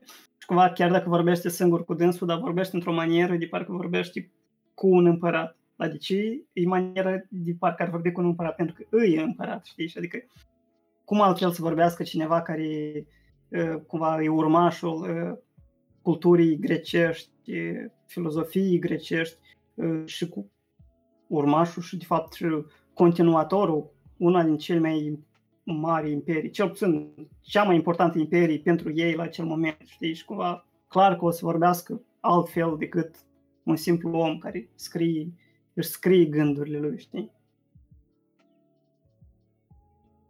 Da, și mai ales când tu știi, cu cel puțin pe continentul ăla, băi, tu ești conducătorul acele mai influente împărății, mă rog, adică tu ai așa o putere la îndemâna ta și poate Aurelius e, mă rog, per general, e antiteza la, știi, la stereotipul ăsta de, ori nu stereotip, dar probabil adevărul cu puterea corupie. Deci el era atât de uh, conștient de ademenirile care le avea și pare mi se chiar prima perioadă când devenise împărat, el dormea pe podea pentru că, mă rog, asta e, unii stoici făceau asta pentru, mă rog, să e mai mult înspre cinism, de fapt, asta, știi, să, să-ți negi toate plăcerile. Dar pare mi se cineva i-a spus din sfătuitorii lui că, băi, împăratul nu doarme pe podea și te face de râs, știi, și, mă rog, a fost cumva parcă impus să doarmă în pat, dar făcea asta prima perioadă. E bizar. De obicei este încă de, de copil, că cumva adică prin ceva lucrezi să creadă că Mike să-i spunea să își făcea griji că o să îmbolnăvească, clar, sănătatea lui și mentală și fizică. Și chestia asta o merge. Dar uite, că cred că prinde bine când te duci, uh, uh, când ești permanent în, uh, într-o stare de război, ceea ce era perioada aia, adică am, era sfârșitul uh, de glo, uh, uh, perioadei da, de gloria el, uh, roman. Și cumva asta... el a avut foarte multe probleme de rezolvat. Da, chiar Machiavelli, Machiavelli l-a declarat, l-a declarat pe Aurelius ca ultimul împărat bun din Imperiul Roman. Hmm. Pentru că el se referea la acei împărați, deci primul era Traian, apoi Hadrian, apoi Antonius, Antonius Pius și apoi Marcus Aurelius. Pentru că domniile lor erau cumva relativ stabile și lungi, erau vreo două decenii. Augustin nu știu, poate și Augustin se includea în asta, că nu, trebuie, să, trebuie, să, trebuie să caut, dacă am din ce eu am citit. Dacă, dacă nu l-ar... Da. Probabil și Augustin, nu sunt sigur. Și știu că Machiavelli are așa niște gusturi mai specifice. Dar da, da, adică chiar e un, un împărat bun, să spui așa, da. În orice sens a cuvântului bun. Nu, probabil în afară de un grup în gust de în afară de un grup în gust de creștini de atunci, care, mă rog, el îi continua să-i persecute conform tradiției. Da, nu e cel mai, nu e cel mai rău persecutor, el așa că all good. Da, adică asta își spun, el n-a fost inițiatorul, ori pur și simplu n-a oprit-o asta, dar e... El oricum... Ce ai vrut să spui? Vreau să spun că dacă tu cumva deții un stat, chiar și un oraș, da, să fii tu uh, primar ceva oraș, există niște grupi care sunt fanatice și pe vremea aia creștinii chiar au fanatici, că altfel nici nu mhm. aveai mm. cum să supraviețuiești într-o lume în care cumva toate valorile lor erau greșite din punct de vedere mm, creștin. Da, da, da, da, și da. adică tu vrei, nu vrei, dar comunitatea asta creștină au crescut anume prin asta că erau foarte fanatici, știi? Prin suferința asta, da. Da, și ei cumva făceau chestii care au o leacă ieșit din comun pentru oamenii de atunci. Imaginează să spui că, ok, că toți oamenii, oh, sclavii tăi sunt egali cu tine, știi, sau ceva de genul, mai ales cu, de exemplu, cu uh, consuli sau cu chiar cu același împărat, știi, și pentru ei era ceva fanatism în, în, în creștinism și de multe ori și creștinii făceau niște acte care erau uh, anti, anti-imperiu, dacă să spunem așa. Și de aia cumva, adică măsurile, clar că era, trebuiau luate. Adică cumva da. poți să spui că era forțat de providență, da? Adică mm, mm. Marcus, mm-hmm. da? Da. Era un fel de grup de rebeli, adică atunci creștinii nu erau cei ce ne gândim acum, creștinii, că știi, era chiar un grup de rebeli, un grup incipient, care existau doar de vreo mai puțin de 200 de ani. Mm. Da, e, oricum e o parte așa, poate mai complicată, mai complexă al, al lui, care nu-l face chiar sfânt, da? Poate asta și e bine, că nu-l, nu-l idolatrizezi aiurea. Fără a acorda o atenție deosebită celor ce se petrec în sufletul altuia, nu poate fi observat cu ușurință un om nefericit. Însă cei care nu urmăresc cu atenție mișcările propriului lor suflet sunt în mod inevitabil nefericiți. Adică un fel de anti, știi, vorba asta, ignorance is bliss, pe păi el spune nu, it's not bliss, it's misery, știi? Ignoranța nu-i fericire, trebuie să te cunoști pe tine. Asta e un fel de extensie a lui Socrate. Know thyself, știi? Probabil. Întotdeauna trebuie să-ți aduci aminte acestea. Care este natura întregului? Și care este a mea? Care este raportul dintre aceasta și aceea și ce fel de parte este ea și din ce univers. Apoi trebuie să-ți amintești că nu există nimeni care să te împiedice să acționezi și să vorbești întotdeauna în acord cu natura din care ești o parte. Deci când el vorbește de întregul, întregul uh, este o notiță aici la Humanitas. Stoicii făceau diferența între lume sau întreg care este unică, limitată, de formă sferică, înconjurată din toate părțile de un vid infinit și univers, care cuprinde lumea și vidul și este prin urmare infinit. Deci întregul e, hai să spunem așa, cosmosul necunoscut.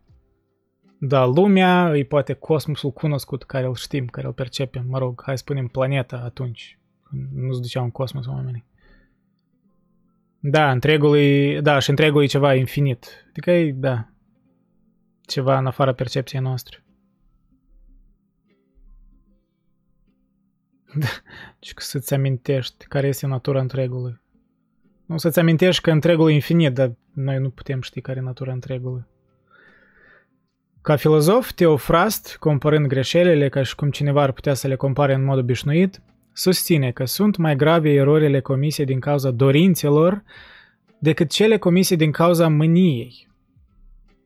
Căci cel aprins de mânie, având o oarecare durere și o tainică remușcare, pare că se abate de la rațiune. În schimb, cel care greșește din cauza dorințelor, învins de plăcere, apare într-un fel mai desfrânat și mai efeminat în greșelile sale.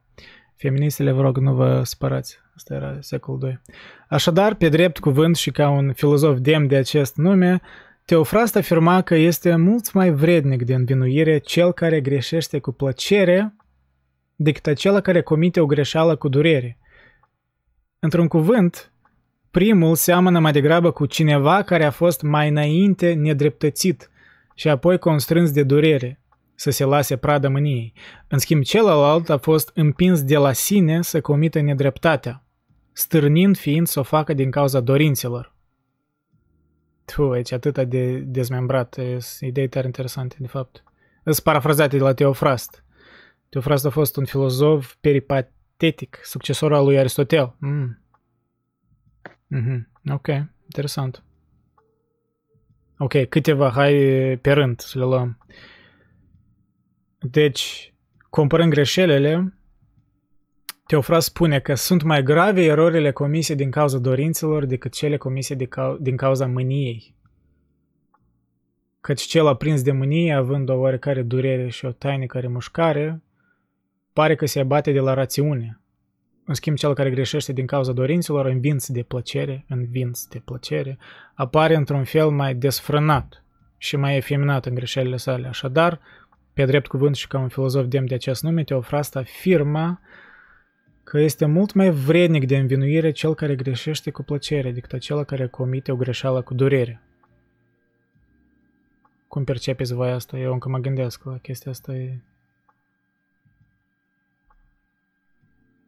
mult mai vrednic de învinuire cel care greșește cu plăcere decât acela care comite o greșeală cu durere.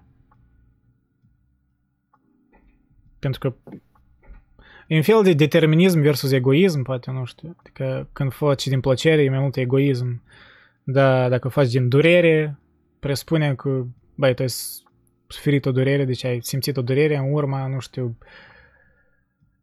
aranjamentului logosului din împrejur, știi, rațiunea divină așa aranjat că tu să suferi, dar asta e o slăbiciune a ta, firei tale, că tu ai făcut ceva, da, ai, ai greșit în urma durerii care a fost în, în afara controlului tău, apropo, asta tot e chestie stoică, să delimitezi ceea ce poți controla de ceea ce nu poți controla.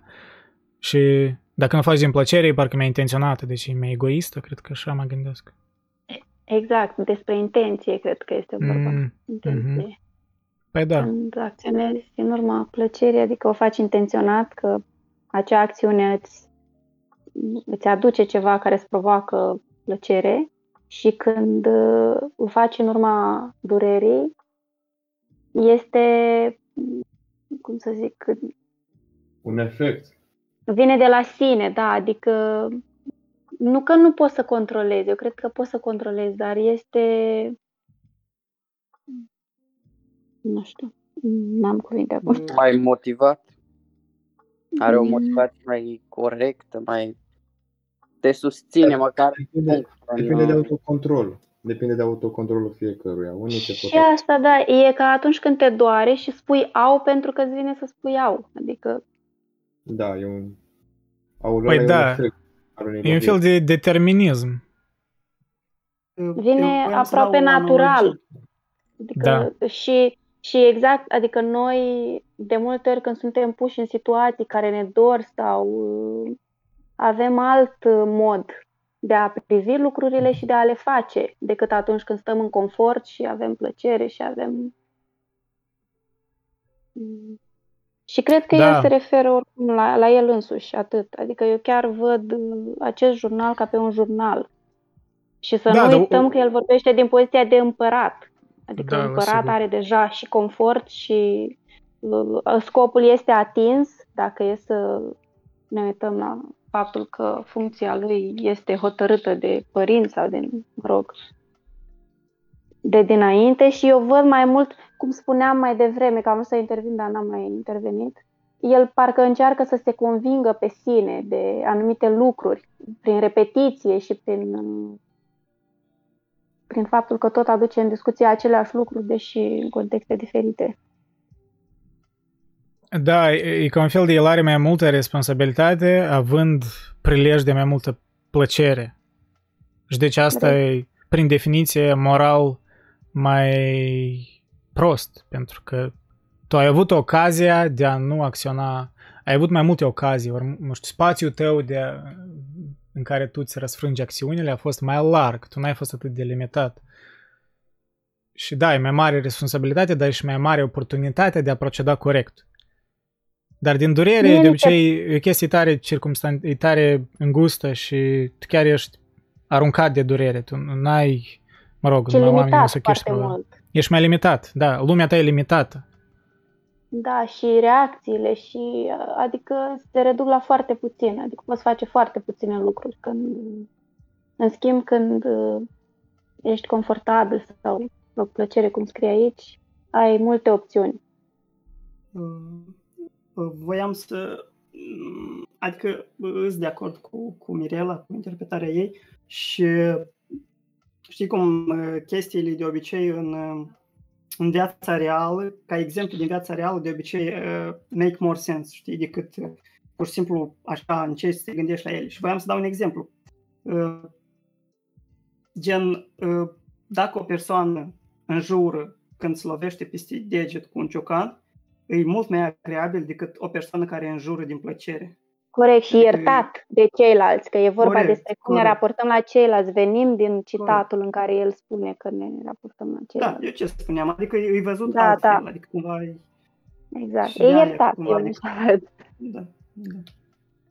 Pentru că când ceva, faci ceva din durere, când faci ceva din durere, tu parcă ești pe o treaptă mai avansată în care tu ești o, un exemplu ori o, o întrechipare a unei consecvențe de, cir- de, știi, de decizii ori, nu știu, circumstanțe, dar plăcerea vine parcă mai inițială, adică e mai intenționată. Deci tu n-ai avut ceva din spate care te-a condiționat și deci tu ai mai mare responsabilitate și deci tu ești, da, mai moral responsabil pentru această decizie. Dar durerea vine cu, cu un bagaj din spate, știi? Cum și tu spui, și nu știu, te-a lovit. Asta, asta am zis și mai Cumva îți justifică parțial, deci de te iartă. Te îți dă un motiv. Asta am zis, că dacă simți durere și vrei să te răzbuni, durerea îți dă motiv. Dacă tu vrei să furi sau să fii lacom, ce motiv ai? Logic n-ai niciun motiv, decât că ești tu lacom. Adică, da, vrei că n-ai, n-ai un motiv moral justificat, așa da, vrei moral, că depinde Din punct de vedere biologic, ambele sunt motive, știi, dar exact. moral vorbind, da. sunt diferite, tare diferite. De mie mi se pare că Marcus Aurelius încearcă să se autoliniștească, să Exact, dar e ca și cum uh, el e un prieten pentru el însuși și dă așa cu mâna peste umăr și se... Da, da, și, și, și asta e nu că se alintă, dar uneori e dur cu el însuși, tare dur, dar dur în măsură mm. în care e mm. necesară ca să învețe ceva din asta, știi? Nu-i dur sadic. Deși uneori spune că poate e sadic uneori. Um, ori masochist, I guess. Da, masochist e bine spus. Scuze că întrerup. Din uh, Spune. ce am văzut în carte, nu prea e la un nivel mai, mai ridicat de, certitu- de incertitudine e totuși ceva în el care îl face să creadă că cam așa merg lucrurile. gândurile da. astea mi se par prea uh, ridicate în, cert- în certitudine. Da, da, el e destul de convins în multe credințe. Păi, da, da, da. De aia spun, e o diferență între, nu știu, jurnalurile mele de le-aș, le-aș scrie și în comparație cu el, care a fost antrenat de la 12 ani, dar citea deja filosofie, era, mă rog, antrenat 20 de ani aproape să fie împărat. E o lume total, noi nimeni nu putem percepe de fapt cum e să fie asta, știi? Noi putem gândi în teorie. Exact. Deci asta îți creează o anumită psihologie de, în primul rând, o, o imensă responsabilitate și o mustrare de conștiință dacă ai temperamentul de ăla, știi, care... Oricum asta e puțin și genetic, știi, dacă ai temperament de mustrare de conștiință sau nu. Poți să o dezvolți, dar oricum eu cred că din start vii cu, cu niște set de, de creierul tău cum el funcționează, știi, e diferit. Și eu presupun că el era așa din start puțin mai temperamental, în sens avea o mustrare de conștiință mai mult, era mai, mă rog, nu cu intelectual, dar mai era mai uh, introvertit, poate intern. E că asta tot nu știu. Greu de spus, era mai introvertit ori nu. Eu cred că Ca împărat. încerca... Da. Spune, spune, spune. Ziceam că mi se pare că încearcă și să echilibreze cumva rolul pe care îl are ca împărat și rolul pe care îl are ca om față de el însuși. Adică... Ca om, ca tată, ca Mhm, exact, da, da. Adică dezvoltă în aceste jurnale, dezvoltă cealaltă parte a sa care trebuie să Mai... fie cumva inexistentă când își, își desfășoară activitatea de militar sau ce făcea el. Da, da. Trebuie să-ți, să-ți suprimi conștiința parțial când ești pe câmpul de luptă, la sigur. Și căuta o pace, o, o, o împăcare. O împăcare, da. Și cu divinitatea da. credea în providență, mă rog, în ce credea el. Gabriel Eduard, salut Andrei. Da, salut. Ne consolează necazul altuia. Asta cred când vorbeam de mai interior. Da, ne consolează necazul altuia pentru că noi suntem uh, animale de astea care ne comparăm cu alții, știi? Noi ne raportăm, nu știu, satisfacția noastră în viață comparându-ne cu ăștia din împrejurimea noastră directă. Asta e o pricină din care internetul a democratizat uh, sentimentul ăsta de sentiment de, da, de neajuns, că te simți de, nu destul de bun, pentru că, băi, ești expus la toate extremitățile. Interesant. Uh, Amalia Bianco, faceți-vă timp pentru a învăța ceva bun și nu vă mai grăbiți înainte și înapoi. Căci proștii sunt cei care se satură de viața în grabă. Stai citat la Aurelius ori dumneavoastră ați scris? Dar e fain. Da, el vorbea și despre grabă, tot par mi se chiar în partea cartea a doua, o să vedem, dar uh, noi cam am trecut de jumătate de, de chiar aveam câteva pagini.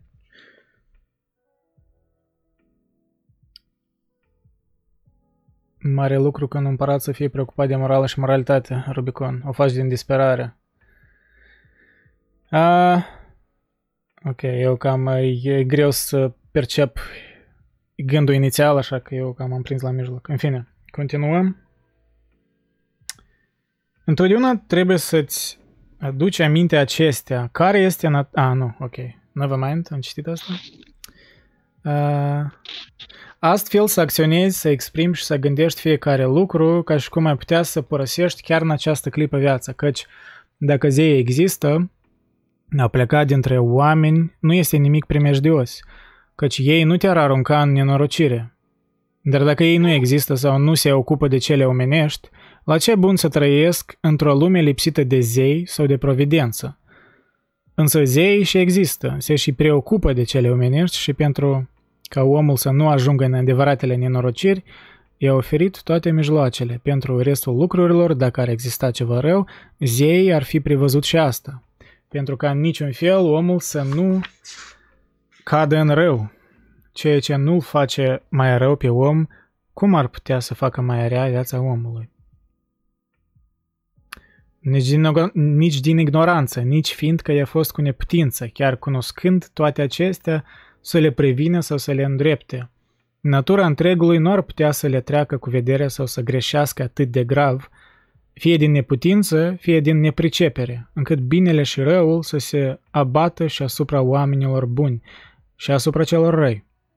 moartea, viața, faima, lipsa de faimă, suferința, plăcerea, bogăția, sărăcia, de toate acestea, deopotrivă, au parte și cei buni și cei răi dintre oameni, chiar dacă ele nu sunt nici frumoase, nici rușinoase. Așadar, nu sunt nici bune, nici rele. E cam despre ce vorbim, neutralitatea asta stoicilor. Da? Deci vezi cum creștinismul a, a progresat din asta, în sens că s-a dezvoltat în altă direcție, ca mai, mai moralist creștinismul. Dar stoicismul vede că parcă totul are sens în faptul, în, așa, într-un sentiment mai neutru. Și mă gândesc că această, știi, această neutralitate parcă se oferă poate un echilibru mai mare, deci nu, nu simți că e o injustiție în lume dacă chiar sincer crezi că, băi, așa a fost aranjate lucrurile, chiar dacă e dificil asta să crezi, dar parcă tot e un fel de autoliniștire din partea lui Aurelius, știi? Dar nu numai din partea lui, pentru că asta chiar e o parte centrală în stoicism.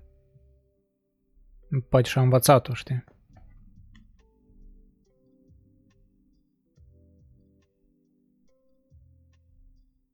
Da, bogăție, toate suferințele sau plăcerile nu sunt nici bune, nici rele. Epicurienii ar spune că sunt bune. Da, plăcerile. Uh, cinicii ar spune că Creștii, bogățiile sunt rele. Spune că nu... Stoicismul nu spune da. asta. Spune. A, voiam să zic că și creștinii ar spune că sunt rele. Da, da, da, da. da. Exact. De aia, chiar dacă mulți spun că creștinismul e bazat pe stoicism, da, poate tangențial, inițial, dar sunt diferențe mari, de fapt. Asta e o diferență uh, mare, știi? Ce zicea, nu Platon, Socrate, că omul e format din trei părți, sufletul, corpul și după aia a treia parte, tot ce ține de corp, adică bogățiile, faima, onorurile, virtuțile, adică ceea ce îți atribuie lumea, dar ceea ce totuși nu ți aparține ție, nu, nu te definește. Acum tu considera că sunt bune sau rele. Tot așa un fel de neutralitate. Da, că totul are locul său, știi? Adică frustrările, toate astea, ele există pentru o pricină și, și bogățiile există pentru o pricină, adică ele nu... Ele tot parcă testează caracterul, orice tipul ăsta, știi? Pentru că da, să spui că ele sunt rele ar, ar fi o revoltă față de zeii ăștia, da, care au organizat logosul din universul ăsta stoic. Parcă e o revoltă, da. știi, e, e ceea ce ei nu recomandau.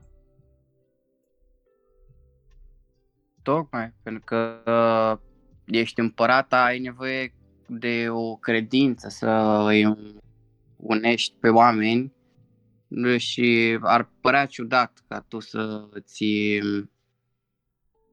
să fii ateu tu în gândurile tale, dar să promulgi o credință în Uniune, cum că noi ar trebui să ne facem uh, treburile pe pământ uh, exact cum ni le-a dat uh, proveniența, pentru că trebuie să respectăm asta. Știi că a zis el că ce rost ar avea să trăiești fără uh, să trăiești pe pământ dacă nu există Dumnezeu, dacă nu există zei. Da, da.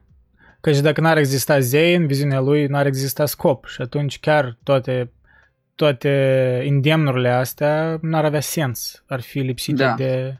E ceea ce noi acum simțim, nihilismul ăsta, da, contemporan. Noi n-aveam, n-aveam reper, n-aveam pentru ce justifica o moralitate ori ceva în afară de faptul că putem spune, nu știu, că asta e suferință și asta e rău.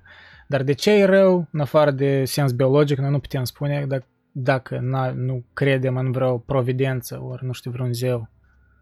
Dar la el e tare rigidă lumea asta, e clar, zei, așa o setat înseamnă că are o logică totul, deci bogățiile, inclusiv și sărăcie și tot suferința are un sens un scop. Deci nu-i, tot, nu-i nimic aleatoriu, de fapt. De, de asta și mă refeream la început, Gică, că e mai semnător cu Parmenide, în sens că tot universul e unul, are deci o unitate, deci totul e aranjat în el, da, sunt schimbări, dar nu e haotic ca la Heraclit, tot e haotic, tot e de stramă. Ei, mai mult văd ca Parmenide similar.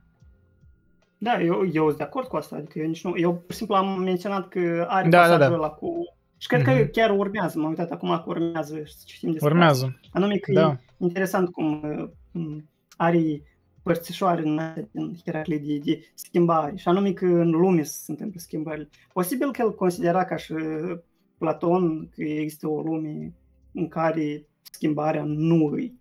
Adică nu există cumva mm, corpului și Nu chiar. Adică el vedea stoicismul, ori cel puțin Aurelius așa vedea că cosmosul ăsta, el e material. Deci el, el era mai da, e bizar. El avea idei platonice, dar el nu subscria numai decât tărâmul ideilor. El vedea totul mai, mai aristotelian, de fapt. Totul e aici. Pur și simplu, da, e un hibrid. Spun că e un hibrid, e o punte de trecere între filosofii, dar uh, el n-avea ideea asta de tărâmul ideilor, că ceva e perfect în afara lumii. Nu, lumea asta deja nu că e perfectă, dar e aranjată. E, mm. are un, un scop deci cosmosul e material, logosul e material, nu numai... Deci nu e tare abstract. Asta și, și se reflectă în uh, doctrinele stoice, stare pragmatice, parcă stare legate cu, cu fizicalitatea lumii. De aia, pe mine îmi pare o leacă contradicție când Aurelius spune că, băi, trebuie să-ți dezici carnea, să, să știi să-ți... Uh, el, îmi pare o chestie tare personală la el, numai decât reflectă stoicismul tipic. Și da, de aia, într-un fel, Aurelius de fapt nu e stoic tipic. Asta e paradoxul, ori mă rog, misconcepție, misconception, da? Eu așa cred că el nu e stoic tipic, e un stoic așa, un hibrid, nu știu. La nevoie. La nevoie, da, un stoic care uh, o exprimare, de fapt, o întruchipare a omului, poate o întruchipare mai sinceră a stoicismului, în care, știi, omul băi, s-a luptat cu toate grijile astea, a avut probleme, nu întotdeauna putea să urmărească doctrinele stoicismului, că e dificil, dar ai atâtea responsabilități. Și de aia cred că mulți se reîntorc mai mult la el decât, nu știu, la... Da, deci înțelege că cum eu adesea vorbesc, stoicismul e aproape de neatins în forma sa pură, e parcă e contra naturii umane, dar Aurelius e cel mai alături de ca cum ar, ar trebui să fie, ori cum ai putea fi, știi, în practică, așa eu văd. Uh, Pau, da, ok, ai pus mute. Dacă la tine nu ce sunetă Adică pui în mute când vrei să vorbești, da, e ok. Salut, apropo. Salut. Um, ok, da și mai departe. Unless voi aveți păreri despre ce am vorbit eu.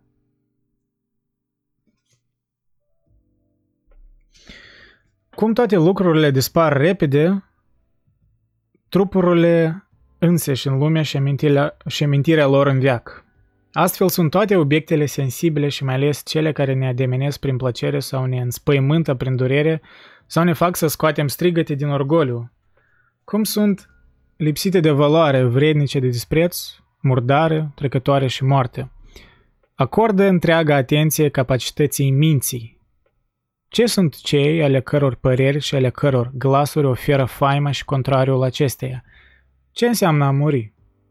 Dacă cineva ar cunoaște moartea în ea însăși și dacă, printr-o analiză a gândirii, ar împrăștia toate născocirile proprii închipuiri, ar considera că moartea nu este nimic altceva decât o lucrare a naturii. E pueril dacă cineva se teme de o lucrare a naturii. Apoi, aceasta nu este numai lucrarea naturii, ci și folositarea ei. Cum atinge omul zeul și prin care din părțile sale și când se întâmplă, cum este dispusă această parte din om? Îi nu, acordă întreaga atenție capacității minții. Da, asta e, e asemănător cu... Adică e continuarea platonismului în care mintea ar trebui să conducă spiritul, da, pasiunile și pasiunile și... Hai că am uitat modelul tripartit al lui Platon. Mm. A, pasiunea și voința, da. Deci Platon vorbea despre Eros, Logos și Timos. Pasiunea, intelectul, deci intelectul, ori logosul, trebuie să conducă restul părților ale sufletului. Moartea nu este nimic altceva decât o lucrare a naturii. E un fel de moment moare, da? Este tare, tare central în stoicism. Dar e greu să-l accepti. Adică, adică e greu să-l uh, introduci asta în viața ta de zi cu zi. Hai, știi, mă trezesc azi dimineața, îmi fac o cafea. Știi ce? Băi, ce nu mi-ajunge în viață? Băi, ah, da, să mă gândesc la moarte, într-adevăr. Da, să mă gândesc la moarte, pur și simplu, așa, fără, fără o pricină. Să ne inund gândurile cu moarte. Adică, aveți cineva așa obicei? Uh, mi-ar fi interesant, adică la mod serios. Deci, îmi pare tare anti-uman să te gândești mereu la moarte. Adică te gândești numai în situații de criză, nu știu. De momente când ești satisfăcut. Un fel de conștiință foarte profundă. Altfel, oamenii nu sunt conștienți tot timpul. Am văzut exemplu la Cioran, care nu i-a făcut foarte bine. Uh, și până la urmă lumea este efemeră. Numai că lumea nu prea conștientizează și chestia asta. Uh, lumea e un pic uh, nu știu cum să spun uh, orgolioasă, ar, uh, arogantă, nu, nu prea se simte așa. Dar asta e o, o fumurare mai mult. Până la urmă, chiar suntem efemeri, avem locul în mormânt deja asigurat, deci nu tot așa. Nu trebuie neapărat să fii băgat în mormânt. Adică... Uh, comentariul cel mai fain probabil al zilei vine de la Victor Roșca în YouTube. Eu sunt șofer de tir și mă gândesc la moarte on a daily basis. Cel mai mare stoic dintre noi e Victor Roșca. Da. E...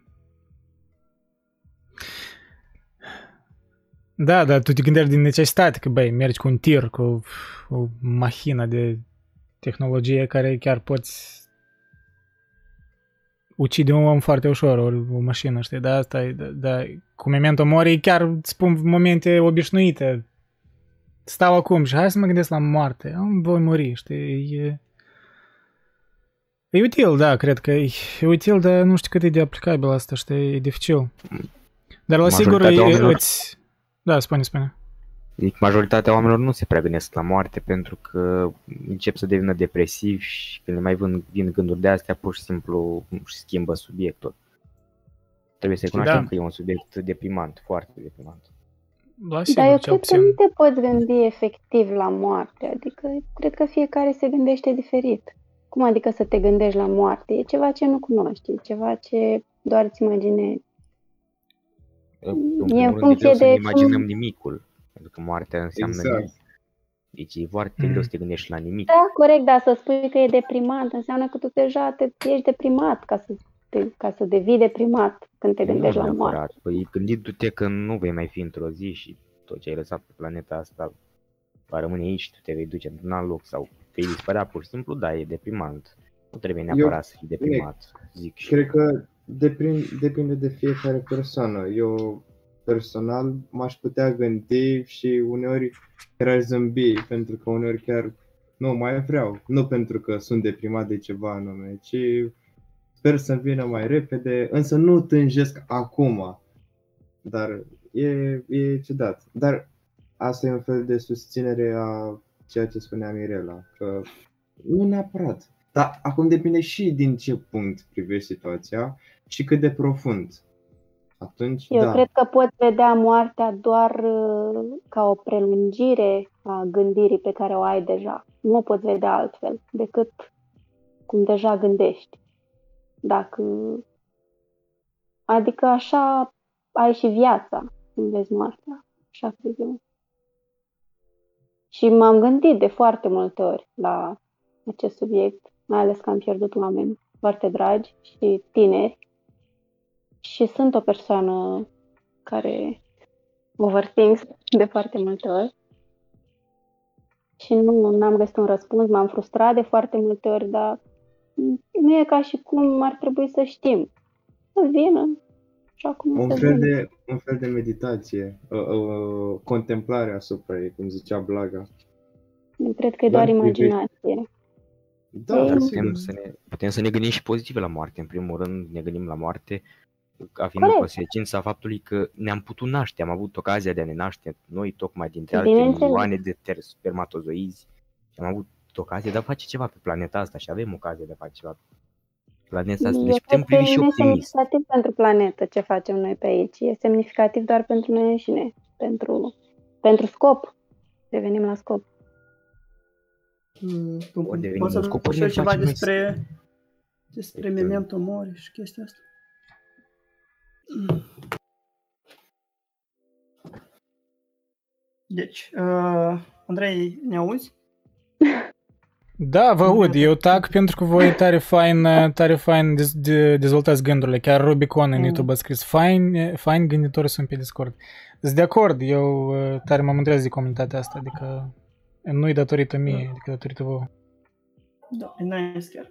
Uh, ce voiam eu să adaug despre chestia asta, cred că anume memento mori nu ca să te gândești, sau nu numai memento mori, dar în general uh, de a te gândi la moarte, nu e că să te gândești permanent. De exemplu, în fiecare zi stai și te gândești, ai, uh, acorzi, nu știu, o oră pe zi gândurilor la moarte, da? E un fel de Corect. ține minte, ține minte moartea, un da? fel de reamintire, da? De exemplu, uite, să dau un exemplu personal, da?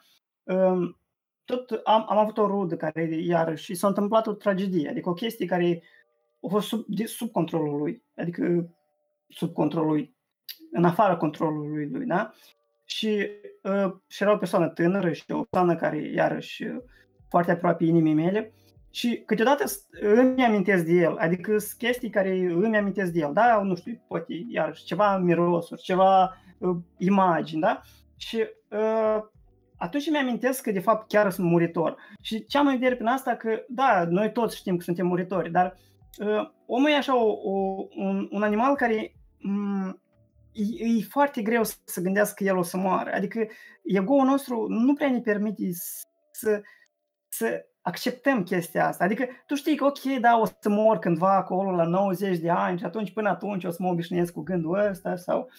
Și 90 de ani Da, e, ca și, e mai aproape de infinit decât de astăzi, știi?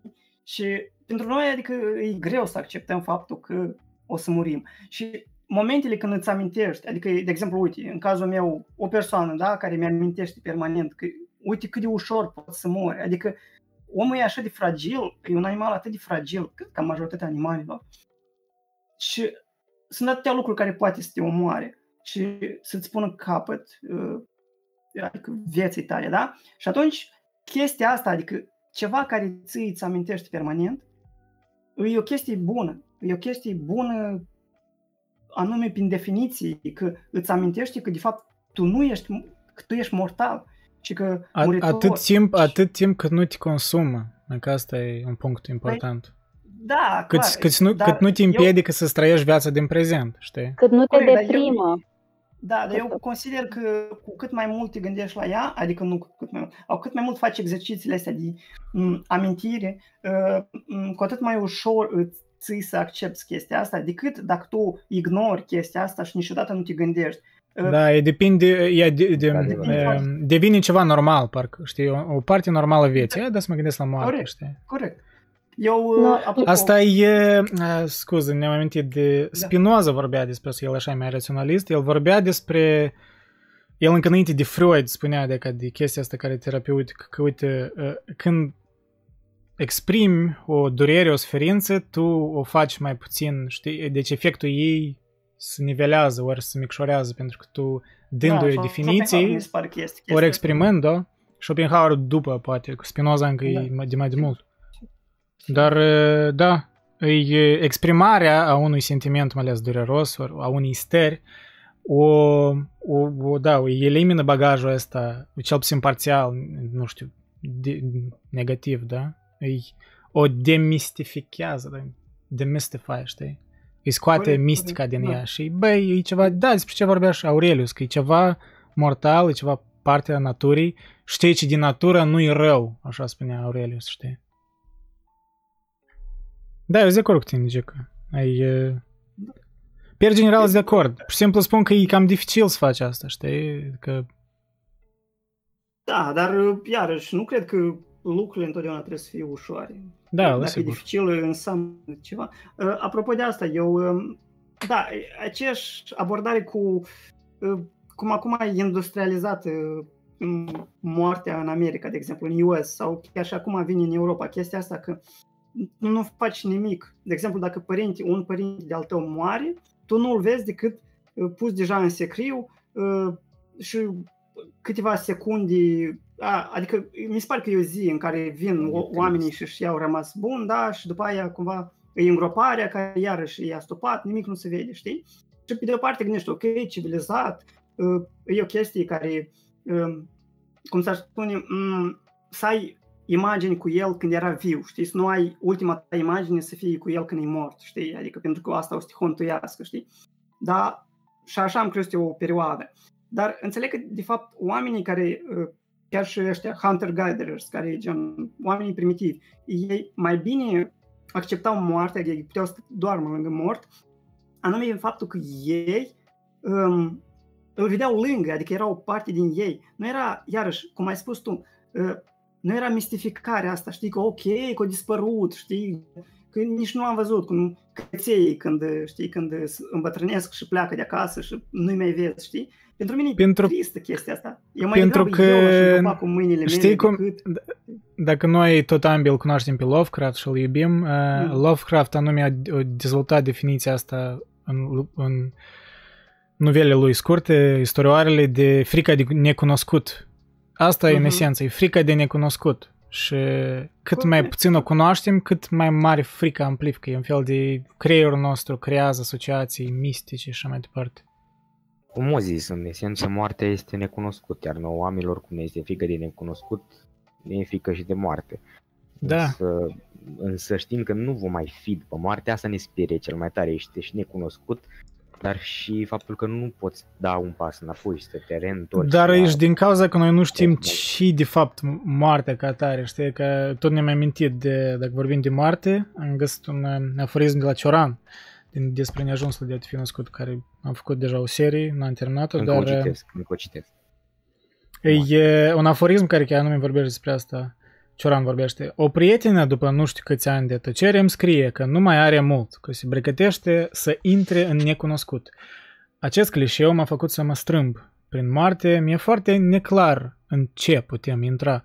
Orice afirmație aici mi se pare abuzivă. Moartea nu e o stare, ea nu este, poate nici măcar o trecere. Atunci ce e?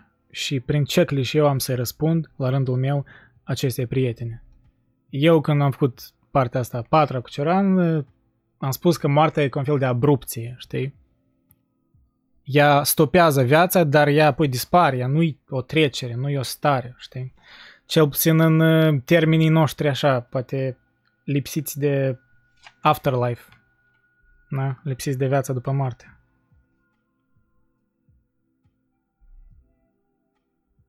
Că, nu știu, îmi pare interesantă ideea asta, că noi nu știm de fapt, adică e, nu poți spui că e o stare, nici o trecere de fapt. Trecerea parcă e mai trebuie. Trecerii, trecerile și stările se întâmplă numai când ești în viață. Dacă nu mai ești în viață, nu mai faci nimic pentru că nu mai ești. Exact. Trecerea Apoi, presupune da. o, o, niște acțiuni, niște evenimente în viitor. Tu treci în ceva, dar moartea e un fel de abrupție, nu știu, e un eveniment tare, știi, brusc, care uh, nu urmează nimic după asta, mă rog, în sensul nostru de dacă ne debarasăm de zei, știi? E da. deprimant are asta, da? Dacă te gândești. Eu cred că moartea e și ceva individual și ceva comun. Dacă ați observat voi cât, uh, că noi știm că o să ne moară celulele. Când o celulă moare, noi nu știm de ea. E ca și cum ar muri un om pe pământ, dar dacă ar muri toate viețuitoarele de pe pământ, e exact moartea în esența ei. Ca și cum ar muri tot organismul. Dacă ar muri toate celulele din corp, asta înseamnă moarte. Dar dacă ar muri doar o celulă, nu înseamnă moarte, înseamnă viață, nu? Nașterea un, uneia noi. Exact. Dacă Cum, își viața dă- Da, dar continuă, asta chiar nu dacă ne am murit. consolează. Câte din lucrurile pe care le știm despre moarte ne consolează cu adevărat? Aproape niciuna. Da, De legat asta- de ideea asta, eu cred că Da. organismul nostru, uh, în afară de neocortex, pentru că organismul nostru cu sistemul limbic, cu reptilian, uh, e, e proiectat pentru supraviețuire cu frica asta de moarte, care ne ține departe de, peri- de pericole și ne-a apărut și neocortexul care inventează povești să ameliorezi, te liniștească, să nu crezi că ești în pericol chiar de la orice. Te uiți la Pentru că- Mind Architect, probabil. Da, probabil ai dreptate. Da, eu nu mă uit. În fine. Da, zic Uh. așa ca idee că uh, organismul nostru e proiectat să să-i fie frică de moarte, ca și o, o celulă, o, cum era aia? E o Organismul armă. ăla nu Frica procedură. e o armă care, cu care Tocmai, suntem... și uh, plecăm la Amibia drum. aia, sau cum e, dintr-o celulă, îi e frică și ei de moarte și ea se ferește de obstacole, de și o Da, plantă. dar nu se ne ferește ajută. de- Tot nu ne ajută. Adică, bun, știm toate astea. Am aflat cum funcționăm, cum suntem. Tot nu ne ajută. Adică Și Într-adevăr, spunea nu ne cineva ajută. că dacă murim la 90 de ani suntem mai aproape de infinit. Într-adevăr, doar că mie mi-au murit, murit bunici și chiar și mama și cu cât se apropiau de bătrânețe, bunicul în special avea aproape 80 de ani, cu atât era mai înfricoșat. Adică nu e, cred că ține doar de înțelegere. Nu contează vârsta la care înțelegi, dar când înțelegi că este inevitabilă și practic nu, nu prea ai ce să faci în legătură cu ea, decât să-ți amintești că îți trece timpul. Memento mori, eu cu asta l-asociez, cu faptul că îți trece timpul și mai ai încă puțin șansa să te bucuri, dacă vrei, dacă nu, ea vine oricum. Da, da, asta presupune că există un timp oarecare, dar nu există nici un timp oarecare, adică nu suntem siguri cât timp avem la dispoziție. Și asta Nu, înseamnă dar că noi până avem și acum, mâine noi- poți merge. Co- corect, dar uite, noi acum vorbim, eu cu tine și cu restul și Da, adică da, ăsta e, ăsta e, un- asta un- avem. Păi da, și asta e foarte puțin. Dar ce voiam să zic eu, că, uh, nu știu, uh, oamenii care de obicei ajung la bătrânețe și se tem de timp, de, de moarte, uh, sunt oamenii care nu se gândesc prea mult la moarte și nu s-au gândit prea mult la Corect. moarte și cam De acord. Da, și adică de asta și spun, e un exercițiu de gândire sau de reamintire că suntem Da, mo- dar mortali. Eu mortali, sunt de acord, muritori. dar depinde Da. și cum o gândești, că dacă o gândești ca pe tatăl nostru, de exemplu, cum o spun foarte mult creștini și uh, la un moment dat, uh, la puțin timp după ce au învățat rugăciunea, deja o spun, uh, nici, nici măcar nu mai sunt acolo, nici măcar nu mai conștientizează ce fac, o spun mecanic. Adică dacă și memento mori devine tot asta, e, Dumnezeu a e tot murit. inutil. Da, da, păi e clar, depinde cât, cât de bine îți faci exercițiile tale pentru acasă. Dar ce voiam să mai adaug e, m- cel puțin, uite, sp- spun că nu ne ajută nimic din ceea ce știm noi despre. Iarăși, depinde de om. Pe, pe mine, de exemplu, mă ajută un, un lucru foarte simplu. Mă ajută faptul că um, eu îmi dau seama că reacția mea la moarte um, e ca și cum eu aș fi trăit înainte de asta și acum cumva am fost m- um, nemuritor până acum și acum cumva instant am devenit muritor și ok, eu o să mor, nu. Adică întotdeauna am fost nemuritor și întotdeauna și toți oamenii au, o- ok, e muritor, da. Întotdeauna am fost muritor și toți oamenii sunt muritori. Și adică nu e o chestie care mie mi se întâmplă, doar mie, eu, eu, Gică, doar eu o să mor și toți o să trăiască fericiți până la adânci bătrâne. Nu, toți o să, o să trăiască până la infinit, până la e, ultimele zile ale Universului, știi? Și eu, eu și singurul. Adică asta e o chestie care îmi pare foarte, foarte egoistă din partea oamenilor. Adică permanent să se gândească că nu, eu o să mor, eu o să mor și atunci îmi pare destul de copilărească chestia asta. Adică eu înțeleg Da, că o dar- frică este, da. Oricine se teme. De exemplu, dacă eu nu m-aș teme de moarte, atunci eu n-aș și uh, uh, uh, aș merge nici măcar pe zebra, așa, în, în direcția mașinilor aș merge, știi, că știu, ok, da, nu mă tem de moarte, știi?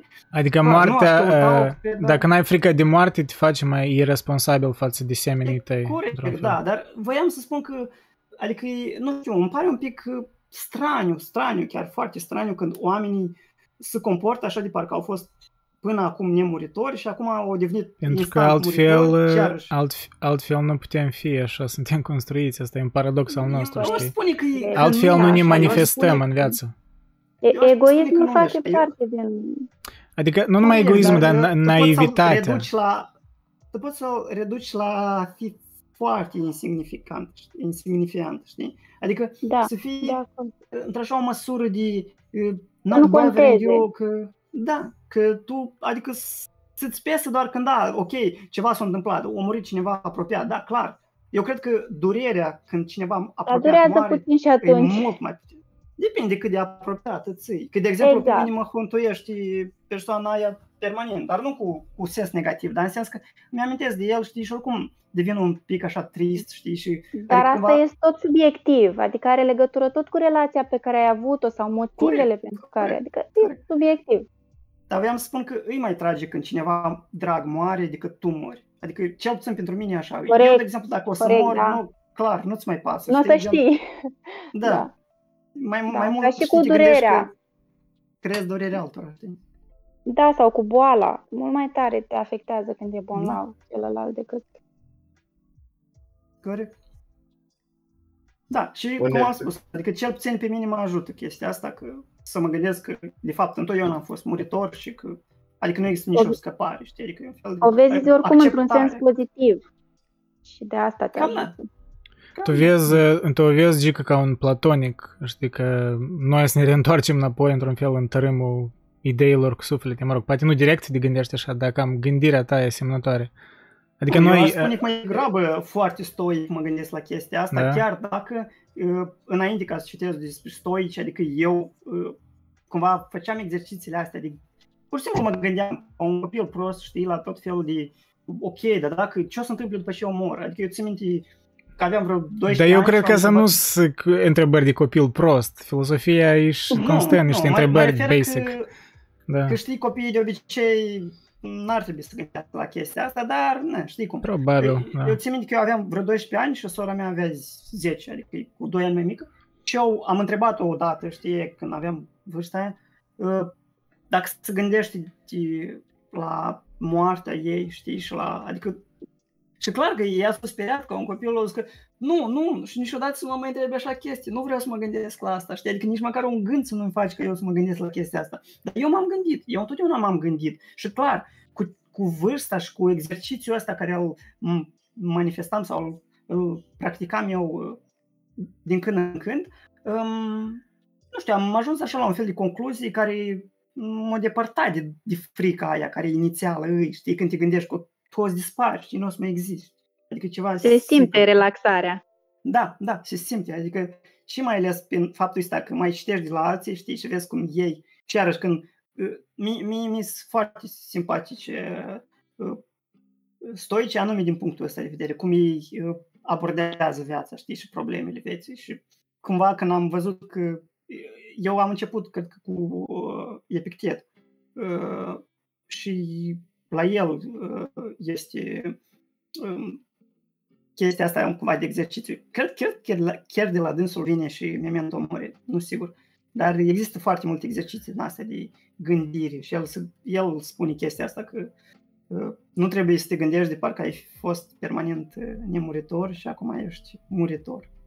Da, probabil vin de la Epictet pentru că um, Aurelius îl citează din stoici cel mai mult pe Epictet, așa, e destul de clar. Da, da, cred că cel mai tare o influențat. Da, da, da, la sigur.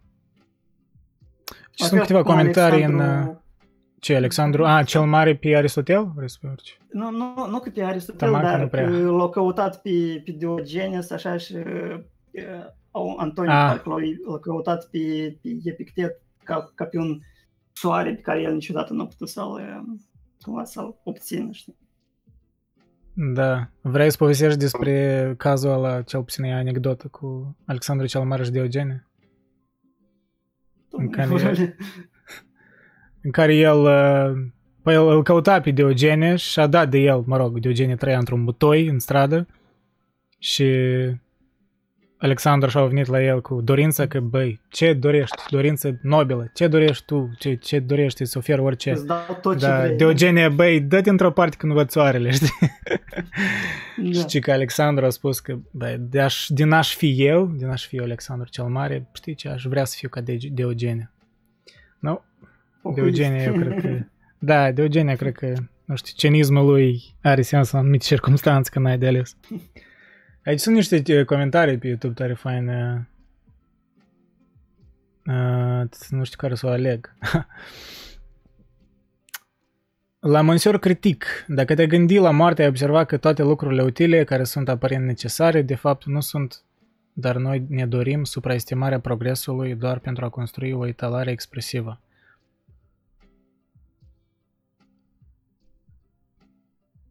Da, într-un fel. Uh, supraestimarea progresului, mai nu știu la ce progres te referi, dar doar pentru a construi o etalare expresivă. Clar că noi etalăm uh, momentele astea și le și Aurelius făcea asta, cred că le etala, le făcea mai expresive, deci asta e și o valoare în sine, cred că creează un scop aparte.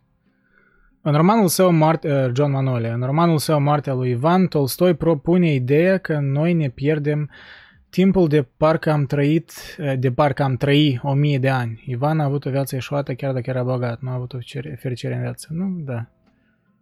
E un clișeu, dar de multe ori adevărat. Amalia Bianco, memento mori, sintagma latină care înseamnă amintește că vei muri, ea se referă la arta de a muri sau ars moriendi, induce o etică a detașării și a ascezii. Da, e un fel de practică, iar arta presupune o repetiție, deci dacă să ne referim la Aristotel, ca să devii bun, ori ca să devii bun în ceva, trebuie o repetiție, deci e un act, un habit, știi, nu e o, da, nu e o stare, nu e o calitate, în uh, o acțiune. Și deci, într-un fel, memento mori e un tip de acțiune care îl faci. O artă. Deci îți reamintești de când în când că ești mortal. Asta m-a amuzat. Octavian Guzun, cât de mult se aseamnă momentul când îți dai seama că chelești cu revelația că moartea e inevitabilă? Este ceva, este ceva. În câteva ani urmă când am înțeles că schelesc ca și tata, e, îți distruge, îți distramă lumea, știi, îți distruge niște iluzii. Și e destul de dureros la început, nu știu, cei care au chelit din bărbați mai ales, cred că cunoaște sentimentul, dar e, te adaptezi la el. Dar viața e devine mai calmă după și accepti asta. Dar clar că e ca în tipic 8 steps, oricum acolo. Denial, apoi anger și mai departe. Deci am trecut prin asta. Cred că totul stă în obișnuință. Știi? Da, obișnuință. Te obișnuiți să ai păr, nu o să mai ai păr. Te obișnuit să ai viață și lumea în jurul tău este foarte vivace e... și tot așa. Și moartea e puțin, și moartea. puțin mai dramatic totuși viața cu părul, știi cum? Ei, e, da. Analogiile sunt tare extreme. Dar, Dar cred știi că poți să gândire... spui, nu? Glumesc. Ce ai spus? Ce ai spus? Că am, am, am pierdut. Am zis că poți să spui, adică nu mai e o problemă ziua de azi. Ah, nu, nu, deloc, adică chiar îți spun cu chestia cu obișnuință, te deprinzi, deci îți găsești raționalizări. Ce, ce, dar fără păr e mai bine, e mai ușor, nu trebuie să-ți faci coafură, adică la mine așa raționalizarea merge, știi? Mă face să mă împac cu asta, cum și poate Aurelius s-a împăcat cu unele chestii, știi? Că nu poți controla totul, it's ok, știi? Și îți, cred că repetându-se o mantră ceva de tipul ăsta, ori ca memento mori, că vei mori, devii, da, mai obișnuit cu ea, într-un mod normal, deci are sens. E un fel de, de aia probabil ăștia uh, terapia asta cognitivă contemporană, multe idei sunt trase de la stoici, pentru că repetarea asta și acceptarea, nu știu, unui, unei neplăceri, ea are o funcție chiar neurologică, deci îți întărești anumite gânduri și chiar neurologii vorbind, mielina în prejurul neuronilor se întărește și îți dezvolți o, un habit. Mă rog, asta deja e altă temă. Haideți să mai citim, că avem încă puțin. Uh, nimic nu este mai nesuferit decât cel care dă pretutindeni târcoale și care cercetează măruntoaiele pământului, după cum spune poetul, și caută să afle pe baza unei dovezi ce se petrece în sufletele din apropierea lui fără să înțeleagă că este de ajuns să se apropie numai de daimonul său interior și să se îngrijească de el cu adevărat. Grija pentru acesta înseamnă a-l păstra neîntinat de patini, patimi, de capriciu și de nemulțumire față de evenimentele provenite de la zei sau de la oameni. De fapt, cele care vin de la zei sunt respectate datorită supremației acestora. Iar cele care vin de la oameni ne sunt dragi datorită relației de înrudire cu aceștia. Uneori oamenii sunt într-un fel demn de milă din pricina necunoașterii binelui și răului. Acest neajuns nu este mai mic decât neputința de a distinge obiectele albe de cele negre.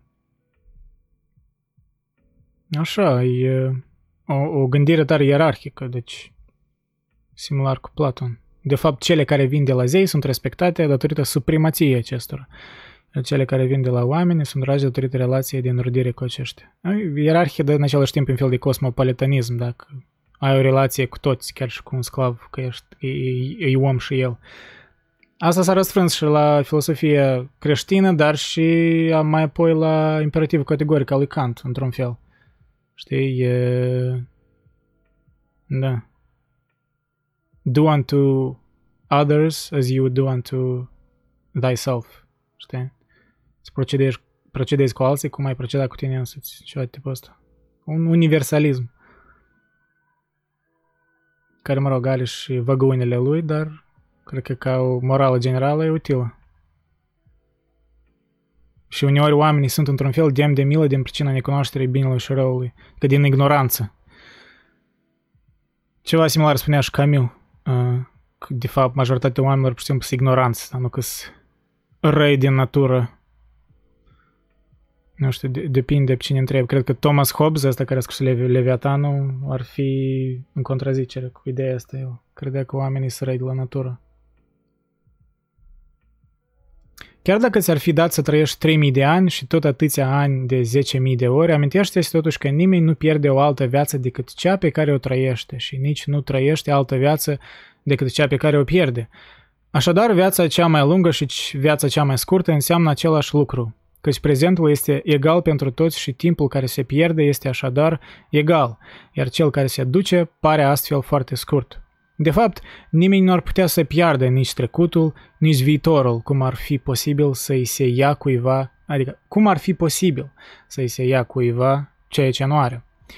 Trebuie deci să-ți aduci aminte întotdeauna de aceste două principii. Primul, că toate lucrurile au din eternitate același aspect și revin în cerc.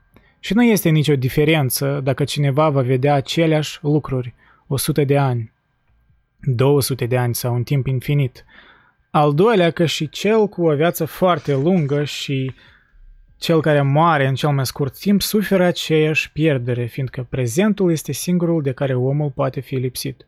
Dacă e adevărat că numai pe acesta îl are și, numai, și nu poate să pierdă ceea ce nu are. Nu poți, nu poți să pierzi ceea ce nu ai. Da, asta e ceva similar deja cu ăsta. Deci vezi când citești pe Aurelius, vezi tangențele care s-au făcut în modernitate, da? Deci e similar ceva cu mindfulness ăsta tot, da? Ceva poate o tangență cu budismul, cu să accepti, deci să fii în prezent.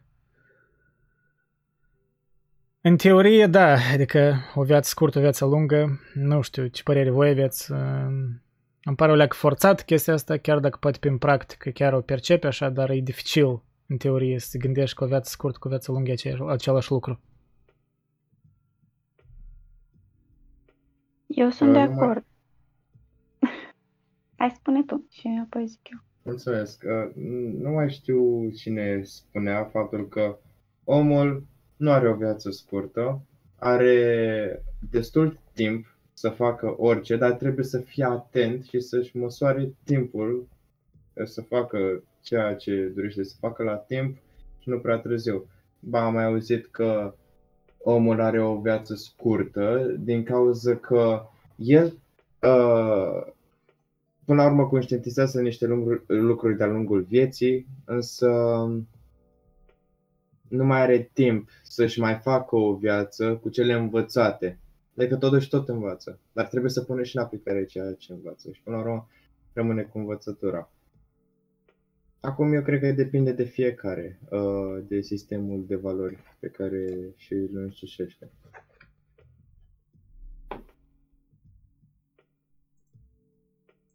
Mirela, ai vrut să spui ceva?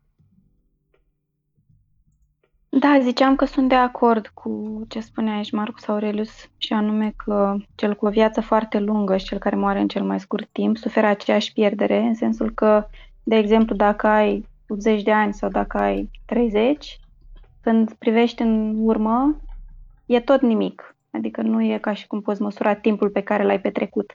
Bineînțeles că unii dau mai multă însemnătate vieții când au mai mulți ani, pentru că au, au reușit mai multe, dar depinde pentru cine contează. Că pentru unii contează, alții au ajuns la 60, 70, 80, fără să fi făcut ceva semnificativ. Dar timpul în sine nu există. Dacă, de exemplu, și acum suntem în prezent.